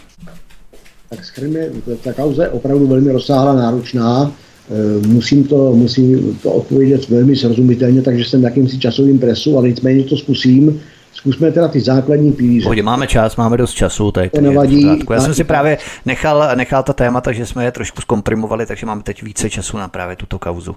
No já to teda vím od těch základních pilířů ty kauzy, jak říkal Alenka, věnujeme se přesně od podzimu roku 2020 v rámci institutu Eh, ta kauza je fakt velmi, velmi náročná, rozsáhlá, ale bohužel není ojedinělá. Jo, je hodně podobná jako kauza Temple, aj, e, nebo kauza Skalický a Zezula, tam je taky velikánská podobnost, to už jsou lidi, to už jsou lidi, kteří se bohu dík. A Fabián. A Martin von Fabián, ano, e, správná nápověda, ale ono by se jí našlo asi víc, já jsem si, jednou jsem si vypisovala, jejich celkem, ta podobnost je u devíti kauz aktuální. Nicméně budeme se držet toho, co je předmětem, čili kauza Straňák a Šimon, e, návrh na obnovu řízení podala, podala, podalo médium seznam, řekněme stručně, a to na základě práce novinářky Jelínkové a její asistentky, který, protože, který dělali v tom nějaký, řeknu teďka, e, šetření, nebo jak se tomu říká ta, ta skrytá novina, investigativní, investigativní, investigativní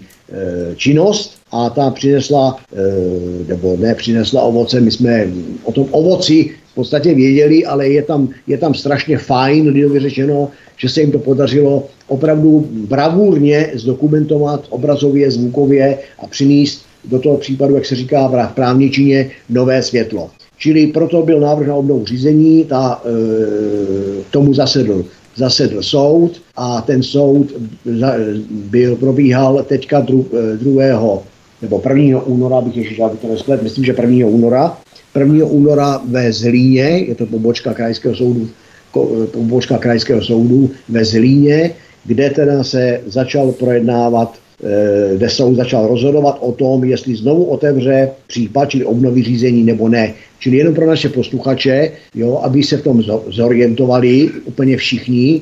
E, jsou tam jakýsi, jakýsi dva, dva, dva schody, Nejdřív se musí, nejdřív soud, jeden soud rozhodne o tom, zda se řízení obnoví a potom druhý soud v obnoveném řízení rozhodne o tom, zdali e, Straňák a Šimon budou dál vězněni anebo budou uznáni spatření nevinnými. Takže to je potřeba našim posluchačům přiblížit. Tak teďka toho 1. Prosím, e, února začal rozhodovat soud o tom o obnově procesu. A tak znova říkám, obnovu procesu inicioval médium Seznam.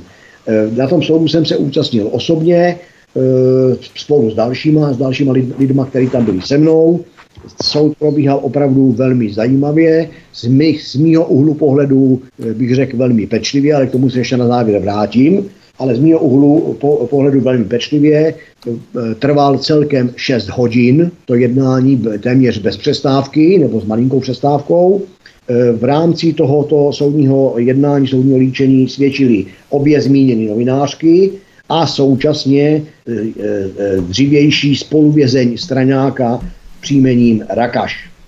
E, tady zase předesílám, že, že e, ve hře jsou Rakašové dva, jsou to bratranci, a je to Milan, a Raka, Milan Rakaš a Ludvík Rakaš, z nich jeden si nechal, se nechal přejmenovat, že tam zase běží nějaká souběžně na vedlejších kolejích, tam běží nějaký další řízení ohledně daňových a jiných podvodů, tak tam je tam došlo v rámci, v rámci minulosti i ke změně jména, nicméně byl tam předvolán jako e, ten Rakaš, který byl nyní u soudu v tom Zlíně, vystupoval před těma více jak deseti rokama jako takzvaný korunní svědek, který tenkrát odsvědčil, že slyšel, jak se mu odsouzený, e, odsouzený Maroš Straňák přiznal, že provedl vraždu. Straňák toto vždycky popíral, nikdy to nezopakoval, neexistuje k tomu žádný jiný svědek, než to, eh, než, než ten Rakaš, který toto říká. A Rakaš v podstatě neumí, a tady se to znova prokázalo, aspoň já to tak vnímám, nejsem teda soudce, ale vnímal jsem to tak, že ani tady po těch letech Rakaš e, mě nepřesvědčil o tom, že to, já, že to, že to prohlášení jeho je pravdivé. E, dokonce tady si použiju, použiju tady titulek z jednoho z médií, který řekli, že v, rámci vraždy ve Slopném korunní svědek připustil, že se lhaním nemá problém. E, e, tady k tomu dodávám, že ten Rakaš vypovídal u soudu celkem tři hodiny. Pan předseda Senátu ho velmi pečlivě vystříkal ke všem skutečnostem, jak z minulosti, tak současnosti. A myslím si, eh, nechci mluvit za soud v žádném případě, ale myslím si, že pan předseda Senátu si udělal obraz o člověku příjmením Rakaš nebo o svědkovi Rakašovi eh, tak, eh, asi tak správně, jak myslím, že, že, na to, že na to má, aby si to, ten obraz udělal.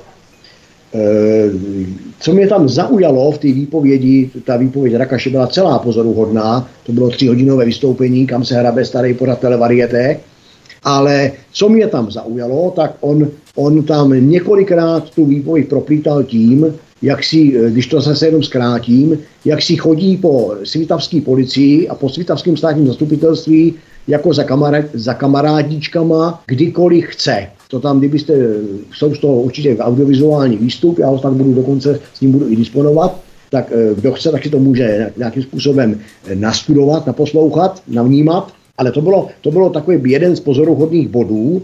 Potom druhý z pozoruhodných bodů, když tam ten Rakaš e, jako se tam projevoval, tak tam opakovaně řekl, tak ta opakovaně řekl k, k současnému jeho trestnímu stíhání, asi já nevím kolikátýmu, že to mám za to, že jsem, že jsem jim udělal dobře, že jsem jim udělal dobře v závorce tedy policii a státnímu zástupci a ještě mi za to teďka stíhají. Čili já si to taky můžu přeložit. Tak to mám za to, že jsem před 11 lety něco odsvědčil, co nebyla pravda a teď, teď tomu nikdo nechce přilížet. A přesto mi to slíbili, že k tomu přilížet budou. Tak to se to v jednací síni, v tomto duchu jsem to já tam ty, eh, tu jeho výpověď, nebo část jeho výpovědi, nebo podstatnou část jeho výpovědi vnímal.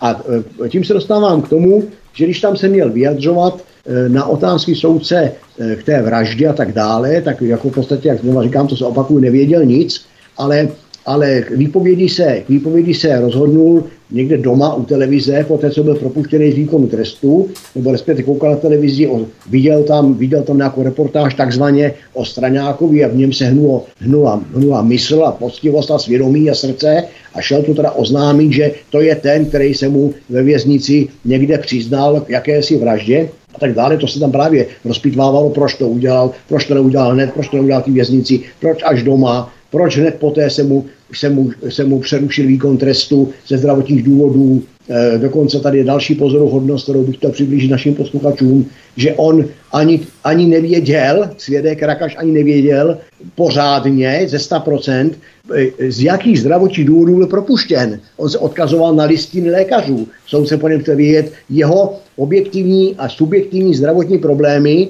On se nám omezil na nějaké dvě eh, velmi primitivní odpovědi, ale jinak eh, ne, nepůsobil a v podstatě na závěr se vyjádřil jeden z odsouzených, a to Šimon, který mu řekl, že když byl propuštěný před několika lety, po té, co osvědčil to, co osvědčil, z výkonu trestu, nebo z věznice, já teď nevím, jestli vazební nebo výkonnostní výkonu, ale když osvědčil to, co osvědčil, byl propuštěn. A dneska tady eh, po letech, kdy, po několika letech, kdy sám tam říkal, že, že, že se mu zdravotní důvody ještě zhoršily od okamžiku propuštění, tak, um, ten, tak ten svědek umí plynule tři hodiny eh, stát, eh, stát před tím soudním kecátkem a odpovídat, vypadá naprosto zdravě, projevoval se tam jako prostě velmi energicky, takže určitě nepůsobil jako, jako, zdravotní, jako zdravotně, zdravotně omezený člověk, a to byl dokonce člověk, který musel být. A Šimon mu tam říká, já mám ve výkonu trestu kamarády a znám tam lidi, kteří mají rakovinu, umírají na ní a propuštění z výkonu trestu nejsou. A tento svědek tady předvádí, co předvádí a byl propuštěn poté, co se osvědčil ze zdravotních důvodů. Existuje opravdu na to rozsudek, kdy byl Rakaš propuštěn a právě se tvrdí, tvrdí se, že v podstatě za odměnu a to je to, co se probírá. Ale říkám, to bychom mohli opravdu moc do šířky, tam je moc, moc problémů, moc problémů kolem toho, takový, že taková šeť opředená, ale abych se vrátil k jádru pudla, takže e, soud, e, protože se nedostavil druhý svědek, Rakaš, ten Ludvík Rakaš, který měl odsvědčit těm novinářkám a je to na záznamu, e, na hlasovém záznamu, že tady ten Rakaš, který tam byl, takže se mu přiznal, že lhal, aby v podstatě jako ublížil, takže nebo aby tím splnil nějakou službičku pro policii a tehdejšího státního zástupce Leo Foltína, takže lhal. A v podstatě to, takže eh, Rakaš, který vypovídal teďka jako svědek byl jako korunní svědek před x léty a vedl k uvěznění Straňáka a Šimona, a tento druhý rakaž, co se nedostavil, by měl být v podstatě korunní svědek současnosti, korunní svědek proti bratrancovi, nebo respektive korunní svědek toho, že bratranec Rakaš v době jeho učinění jeho výpovědi účelově lhal. Takže je to taková zamotaná kauza, nicméně je to, je to, je to doporučuji to všem sledovat, protože je to velmi zajímavý, ty podcasty toho seznamu a vůbec to, že šetření toho seznamu bylo velmi perfektně mediálně zpracovaný, na dokreslení k tomu věnuje se tomu médium Epoch Times, kde jsou taky nějaký, nějaký mediální výstupy, na některých jsem se dokonce podílel. Doporučuji i Vítku video, který je v tvém archivu. My jsme taky spolu točili na téma Straňák, pokud si vzpomínám video někde v roce 2021, takže i to je dohledatelné a dokonce je dohledatelné i přes, tý, přes to médium Epoch Timesu, je tam nějaká jakási, jakási provázanost. Ale ještě úplně na závěr, a už, už tím budu končit, už nebudu zdržovat, tak e, kam jsem přeskočil a teď se tomu vrátím, když ten Rakaš, e, e, když měl odpovědět na to, jak se v něm teda hnulo svědomí a srdce a tak dále, tak on tam odpovídal spontánně, víte pane, pane soudce, vražda to je strop, to je strop lidský stvůrnosti, to je strop. A potom byla přestávka, jedna jediná, jak jsem říkal, a o ty přestávce on se vyjádřil, je to zaznamenáno, najdete to v odkazech, v mediálních odkazech, tak se vyjádřil, že na osobu Rakaše a Šimona, že pokud by eh, jako, že očekává jejich, jejich mstu za to svědectví a tam řekl doslova, ať přijde, chytno pod krkem a jde do mrazáku. Takže najednou, kdy pro ně vražda nebyl problém. Jo, takže to jsou takové věci, že vám tam jde úplně zima po zádech, ty soudní síní, když pominu teda to, jak se choval svědek Rakaš k advokátům, jo, drze, vysmívačně prostě, no, no, arrogantně, no prostě hrůza, tak si myslím, že, eh, a tím se dostávám do finále, že soud eh, tu obnovu řízení povolí, protože ten, ten svědek Rakaš jako škorunní svědek, jak už jsem říkal, z tehdejší doby mě, mě nepřed, jako lajka ne, vůbec nepřesvědčil o, o, o, a vůbec nevnesl toho případu žádný nový světlo a ani mě přesvědčil o tom, že tenkrát hovořil pravdu. To je jedna věc. Akorát, a tím se dostávám k tomu finále, Bojím se však toho, že u nás v našem, našem, v našem justičním systému existuje pravidlo, že po novele trestního řádu o obnově procesu musí rozhodnout jiný senát, než který vás uvrhne do vězení, když to řeknu lidově. Ale ono to tak vypadá, jako že to je perfektní, ale tady to osvítím, vyjasním, že je to v podstatě tak, protože jsem to říkal na začátku, že v obnově procesu rozhoduje jeden soud a potom o ty vině a trestu druhý, jakýsi následný soud. Ale pravidlem je, že ten následný soud je vlastně de facto ten samý soud, který vás před lety odsoudil. Takže já se jenom bojím toho, aby tady, se tady, tady ta maska by se nepoužila k tomu, že tento soud, který rozhoduje, zdali se případ znovu otevře, bude, bude předvádět pečlivost, nebo možná i pečlivý opravdu bude, bude předvádět zájem o věc, nebo zájem opravdu o věc má, a tak dále, a tak dále.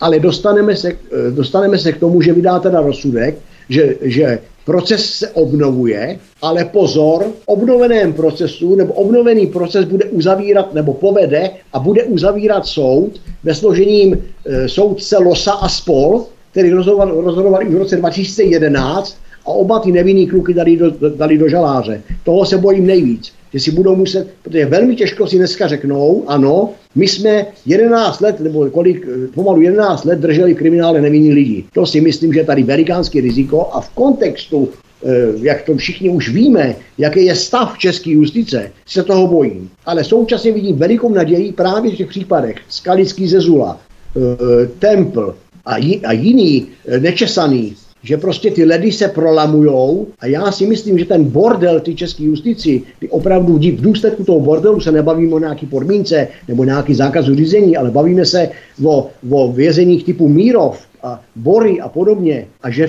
že v takovýchto vězeních jsou nevinní lidi, templ 20 let, 20 let života, tomu už se nikdo nevrátí. A stát špekuluje, a to nebudu odbočovat. Jo? Skalický zezula 8 let, Michal Schneider za takzvaný únos, rok a půl, nakonec si pachatele našla rodina, že už je to neudržitelný tady ten bordel a to je právě za ten extrém, který se tahne až k té soudkyni, eh, myslím tematicky teďka se tahne, že buď to ty soudci jsou na ty případy eh, absolutně nepřipravený, či spíš mají nenastudovaný, nemají žádný průtahy a rozhodují na základě domněnek a ne, nebo nedej bože zadání, a nebo obráceně to tak protahují, že ty lidi sedí v kriminále, sedí, sedí, sedí a pak se teda zjistí, že vlastně mají sedět nemuseli ale to bychom otevřeli jiný téma. Takže takto moje, moje nechci říct stručně, tak ten můj obsáhlý referát k tomu soudu, který probíhal u Krajského soudu ve Zlíně prvnímu, dne 1. února a který bude pokračovat, avizuji, který bude pokračovat 11. března. Jenom, jenom, jenom, jenom tady úplně, úplně na závěr, jsem už nechtěl, ale musím to říct.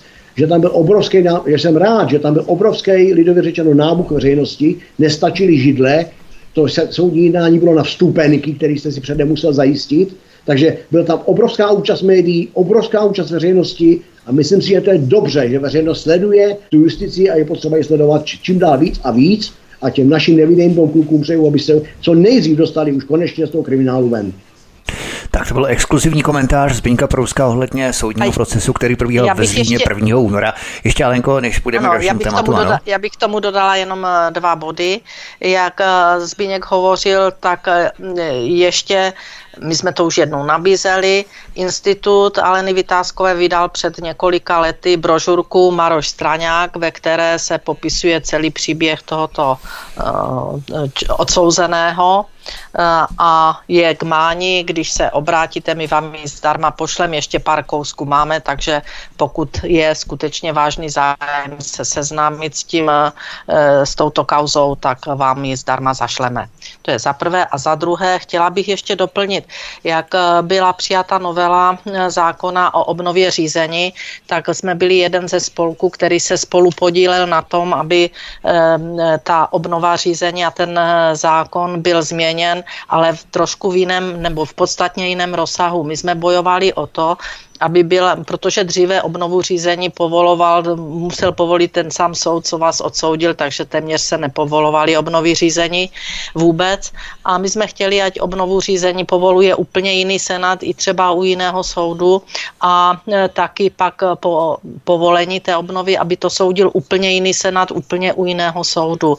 A samozřejmě, že se e, přijal takový kočkopes a zase za to mohou zákonodárci, to znamená poslanci poslanci a senátoři, že přijali tohoto kočkopsa, o kterém eh, hovořil Zběněk, že obnovu řízení povoluje jiný soudní senát a pak to soudí eh, zase eh, údajně ten sám senát, neúdajně, ale, ale ten sám senát, takže je to kočkopes v legislativě legislativě, v zákoně o obnově řízení.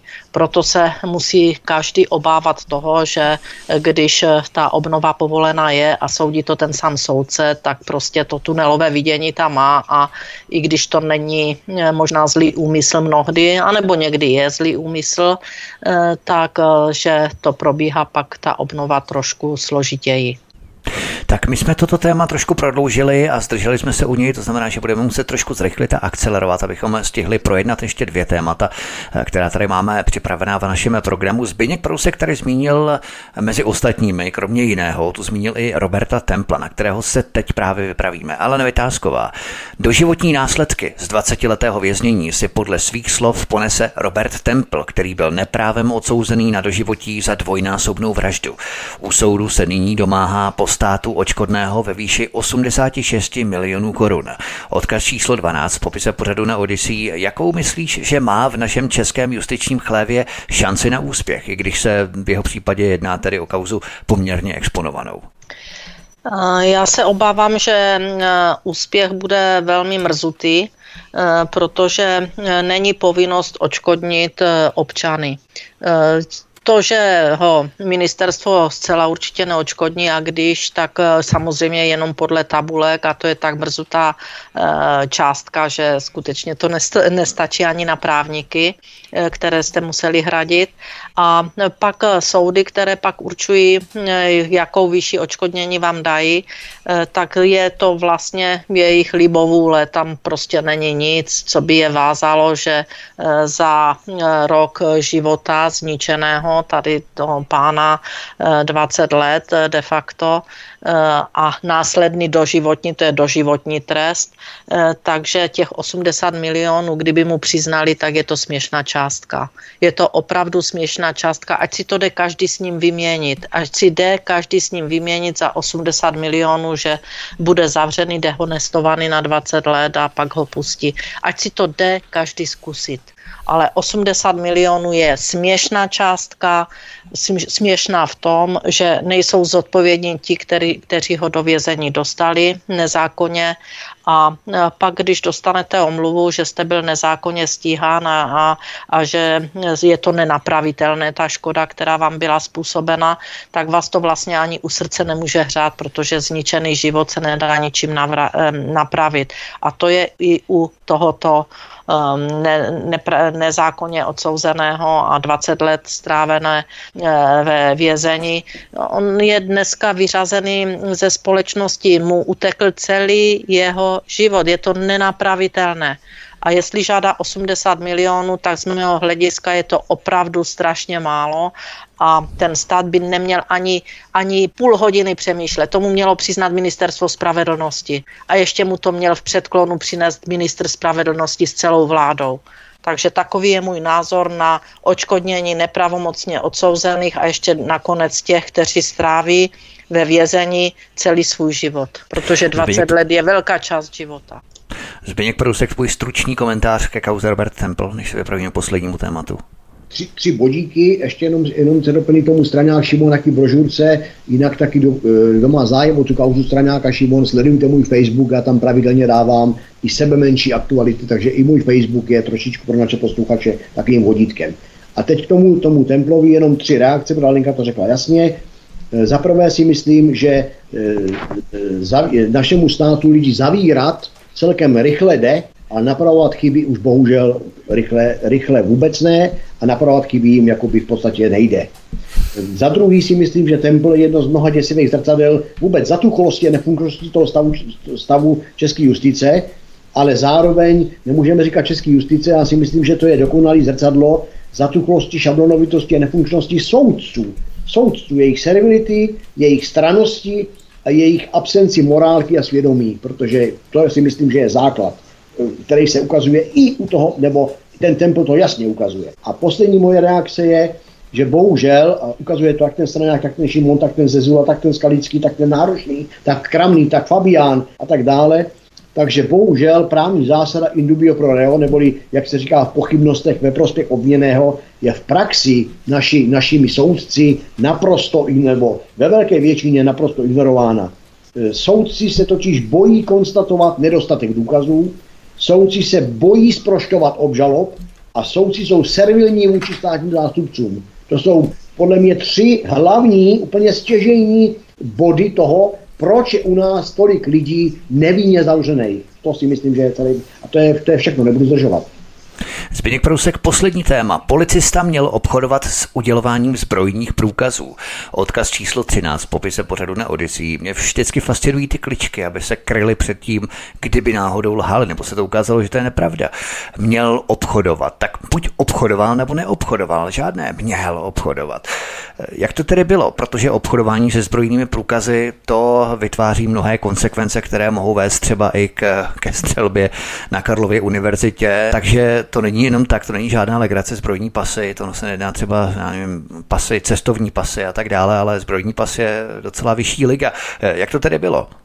No, já jsem, já jsem škrapkal, Vítku, já se přiznám, já jsem škrapkal, abych tady to téma povolil zařadit do dnešního povídání, ne kvůli tomu, abych tady rozpitvával nějaký, nějaký, nějakou, jak bych to řekl, nějakou, nějaký policajty a porušování jejich povinností, to se rozpitváváme každý, každý povídání a víme, že v policii je bordel od zhora až dolů, od spora až nahoru, ale právě ty jsi to tady nakous úplně krásně, já jsem chtěl, aby to, aby, že, to bude, že to můžeme zapasovat do toho, do toho masakru na té univerzitě a hlavně do projevu pana ministra vnitra a vůbec těch, těch, těch, těch, těch žvatlanin o tom, jak se musí zpřísnit ty zbrojní průkazy a tak dále a tak dále a furt téma zbrojní průkazy a zbraně a podobně a podobně. A chtěl jsem, aby tady, protože tady si myslím, že podle mého úsudku krásně vyznívá, jo, my tady chceme občanům furt něco zpřísňovat a držitelům zbrojních průkazů chceme furt házet klacky pod nohy, ale když oni nám bordel těch zbrojá, z těch tak lidově řečeno zbrojácích dělají sami policajti.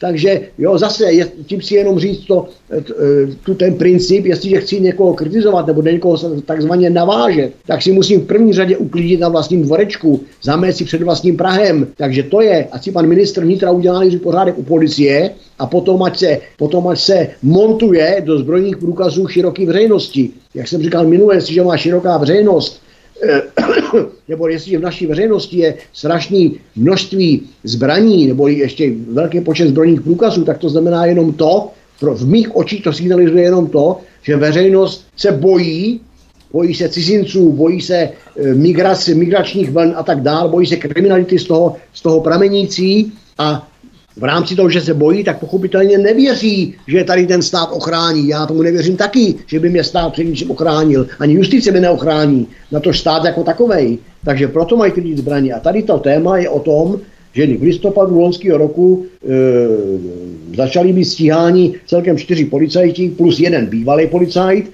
a sedm civilních osob a celá ta skupina se podle, tý, podle toho nebo jsou obviněni z toho, že měli čachrovat, ča, čachrovat s, se získáním nebo s okolnostmi pro získání zbrojního průkazu. Já si myslím, že ta kauza není potřeba rozpitovávat, to by jsme opravdu byli široký a není to podstatný ani zajímavý. Jinými slovy, bývalý policajt byl, byl zkušební komisář, čtyři současní policisté měli dohlížet na průběh těch zkoušek a nedohlíželi, tím pádem ten bývalý policista eh, v pozici zkušebního komisaře mohl za úplatky a mohl za úplatky Eh, jak by to řekl, potvrzovat zbrojní zkoušky eh, zřejmě za okolností tak, jak neproběhly, jak by proběhnout měly, něco jako se děje v autoškole, no, že si někdo takzvaný koupí řidičák, tak si pochopitelně tady kupovali, kupovali zbrojní průkazy, v některých případech to mělo být až částka za, eh, ten zbroják až za 50 tisíc, co jsem tomu někde vyčetl, někde to byly jednotky tisíců korun, je to různý,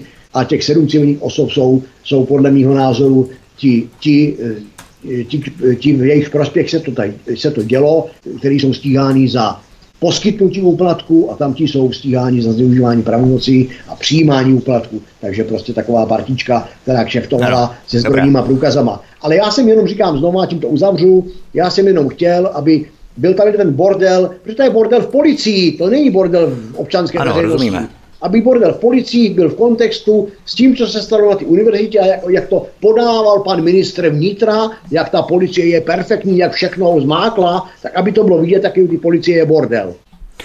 Ale Nevydásková, Anko, tvé poslední slovo, kdybychom tady eh, uzavřeli všechno to, o čem jsme hovořili, což vytváří jakýsi mix a koktejl, sociopsychologický aspekt, řekněme, volně se vznášející úzkost a agresivita ve společnosti. A to všechno podněcuje lidi k tomu, nebo vybízí lidi k tomu, aby si dělali zbrojní průkazy, aby těch zbraní bylo ve společnosti stále více a více, protože lidé nemají důvěru v tento systém, v integraci tohoto systému, bojí se a celkem oprávněně všeho, co eh, k nám přichází v rámci migrace migračních vln a tak dále, což jsme v podstatě o tom barovali od roku 2015. A to třeba i může rezultovat v to, že eh, někteří policisté se nechají svést a kšeftují se zbrojními průkazy eh, nelegálně. Tak jestli se teď bavíme o těch zbrojních průkazech a, a eh, že si je pořizuje více lidí a a chce mít zbraně na vlastní ochranu, když stát není schopen tuto ochranu no, udělat nebo poskytnout, neudělat, poskytnout. Já to beru ještě tak, i když ten zbrojní průkaz máte, tak 90% lidí ne, se bude bát vystřelit na člověka. Takže mít zbrojní průkaz a pak se bránit vlastně vlastní zbraní, si myslím, že to je další pak krok vůbec mít uh, zakódováno, že jste schopen na člověka vystřelit. Jo? Čili to je další takový velký problém vlastníků uh, zbrojních průkazů a zbraní, a samozřejmě, že ti, kteří se nebojí vystřelit, tak ten, ti většinou ten zbrojní průkaz ani nemají, protože ti mají nelegální zbraně, což se vztahuje zase eh, k té vraždě ve Slopném, kde se hovoří o tom, že ten zavražděný pán uh, nějak uměl i upravovat zbraně pro různé skupiny. Takže je to i ta nelegální část pak. No a tady ta nezodpovědnost policistů, že dají zbraň do rukou nebo dají zbrojní průkaz do rukou toho, kdo s tou zbraní neumí vůbec zacházet, to znamená, že ji neumí ani nabít a neumí ani zajistit tak, aby nebyla nebezpečná vůči tomu držiteli té zbraně a jeho okolí, tak to už je takové, to je špatně. To, to si myslím, že, že je jede, že skoro hraničí s trestným činem. Eh, to, že se společnost propadá do nějaké skepse, že, že eh, začíná eh, vlastně nedůvěřovat v právní stát, nedůvěřuje v tom, co se kolem nás děje, tak to je pravda, o tom slyšíme denodenně, ale já bych na závěr možná chtěla říct, že nebuďme až tolik skeptičtí, zkusme se všichni, protože to záleží na nás, my všichni jsme vinni, že, že jsme v tomto stavu. Zkusme všichni prostě se snažit o to, aby se ta situace zlepšila, změnila a e, zkusme e, více vnímat e, to okolí kolem sebe a nepřipouštět, aby nás politici zavláčeli do těchto průšvihů a do těchto problémů, kdy jeden nenávidí druhého a jeden závidí druhému, protože ten život je příliš krátký a, a příliš hezký na to, abychom ho prožili ve stresu, nemoci a nenávisti. Těmito slovy končí předsedkyně institutu Alena Vytázková, která byla naším hostem. Alenko, moc děkuji za příjemně strávené téměř dvě hodinky a budu se těšit na vysílání příště za měsíc. Mějte se hezky, ahoj. Já děkuji za pozvání a pozdravím nejen všechny tady ve studiu, ale především posluchače. Mějte se krásně.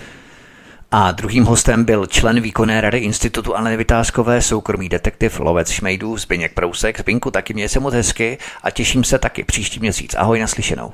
Se všemi se loučím, všem přeju co nejpěknější dny, jak říkal Alenka, tím se plně stotožňuju a nashledanou. My budeme rádi, milí posluchači, když nám zanecháte vaše komentáře, doplnění, případně nějaké vaše další názory na to, o čem jsme povídali třeba, nebo i další téma, kterým se můžeme věnovat i v příštím vysílání, v příštím pořadu. Také si poslechněte tento pořad na kanále Odyssey, případně i na našich podcastech. Pokud máte chytrý telefon, podcastové aplikace, najděte si studio Tapin Radio na třeba podcastech v rámci Spotify anebo Apple a tak dále. Můžete si najít kdekoliv a můžete si přidat tento podcast do vašeho chytrého telefonu a poslouchat nás na podcastech. Třeba je to pro vás komfortnější varianta, komfortnější možnost. Také budeme rádi, když se připojíte k tomuto kanálu na Odyssey kliknutím na tlačítko odebírat, případně zvoneček, protože Odyssey má také své aplikace, které si můžete nainstalovat a prostřednictvím kterých můžete pořady poslouchat. Možností je tedy přehršle, možností je mnoho, doufáme, že mnoho z nich využijete i vy. Od mikrofonu vás zdraví Vítek, mějte se všichni moc krásně, příště se s vámi opět těším na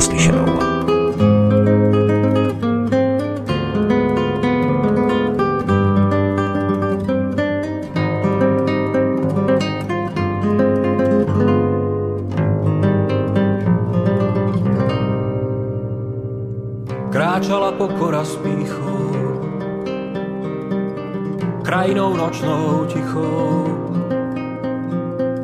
Mesiac bol len spoli celý, ľudia spali o sebe nevedeli.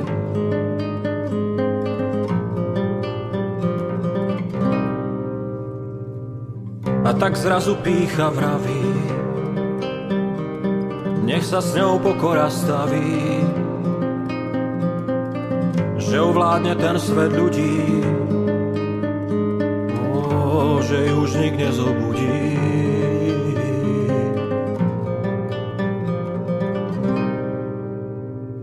Pokora ten dobrák od kosti, nemala v sebe žiadnej zlosti.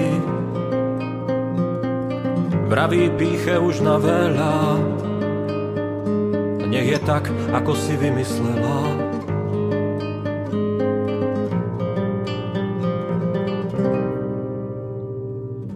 A tak pícha v tmavej noci. Mala ľudí v svojej moci, pokora sa z výšky díva, o, čo vystrája pícha divá.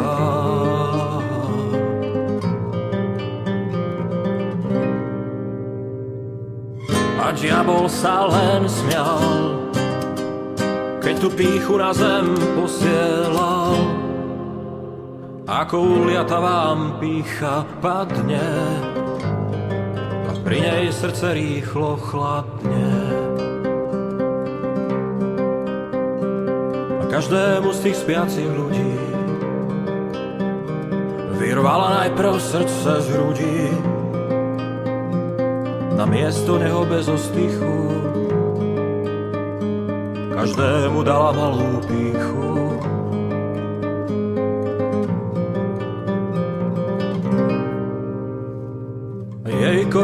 Korene polievala a tak rýchlo pícha vyrastala. Lásku súcit odstránila, zákon mi píchy nahradila.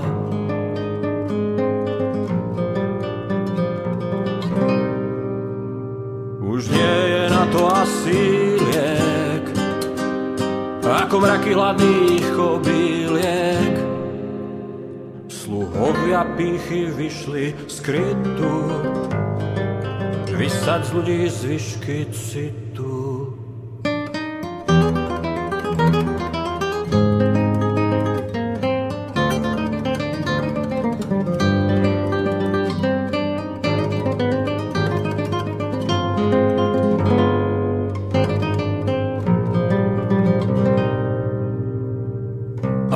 mocné čary. Sám sebou sa pícha tvári. Každý mal zrazu pravdu svoju. A miesto mieru pripravených boju.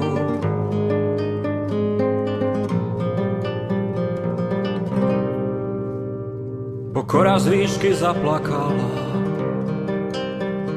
keď z tej krajiny utekala. Pícha ľudí stále morí, krásnych ľudí robí netvorí.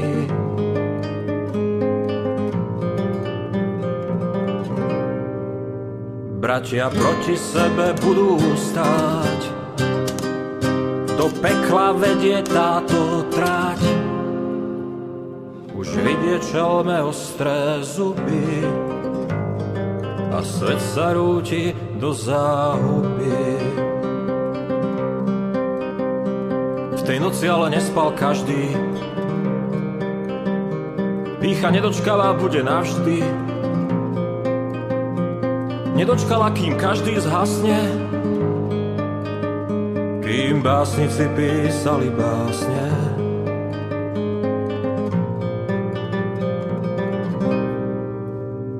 A ako vystrájala temnou nocou nedosiahla na nich svojou mocou. A v tej noci dlhý nožou písali básne s pomocou Božou.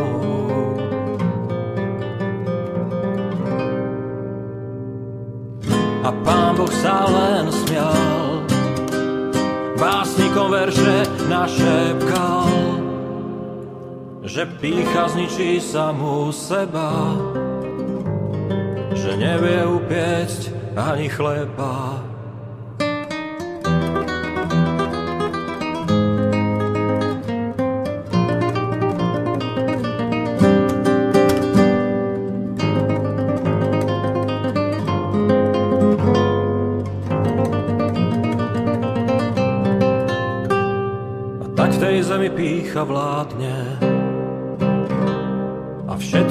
Také chladné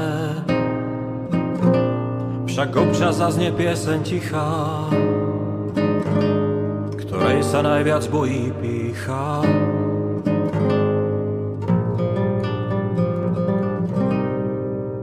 A tak tam kráča básnik s lutnou svojou, pyšnou krajinou len s pokorou. A spieva, nech sa srdce vráti, sa navždy stratí.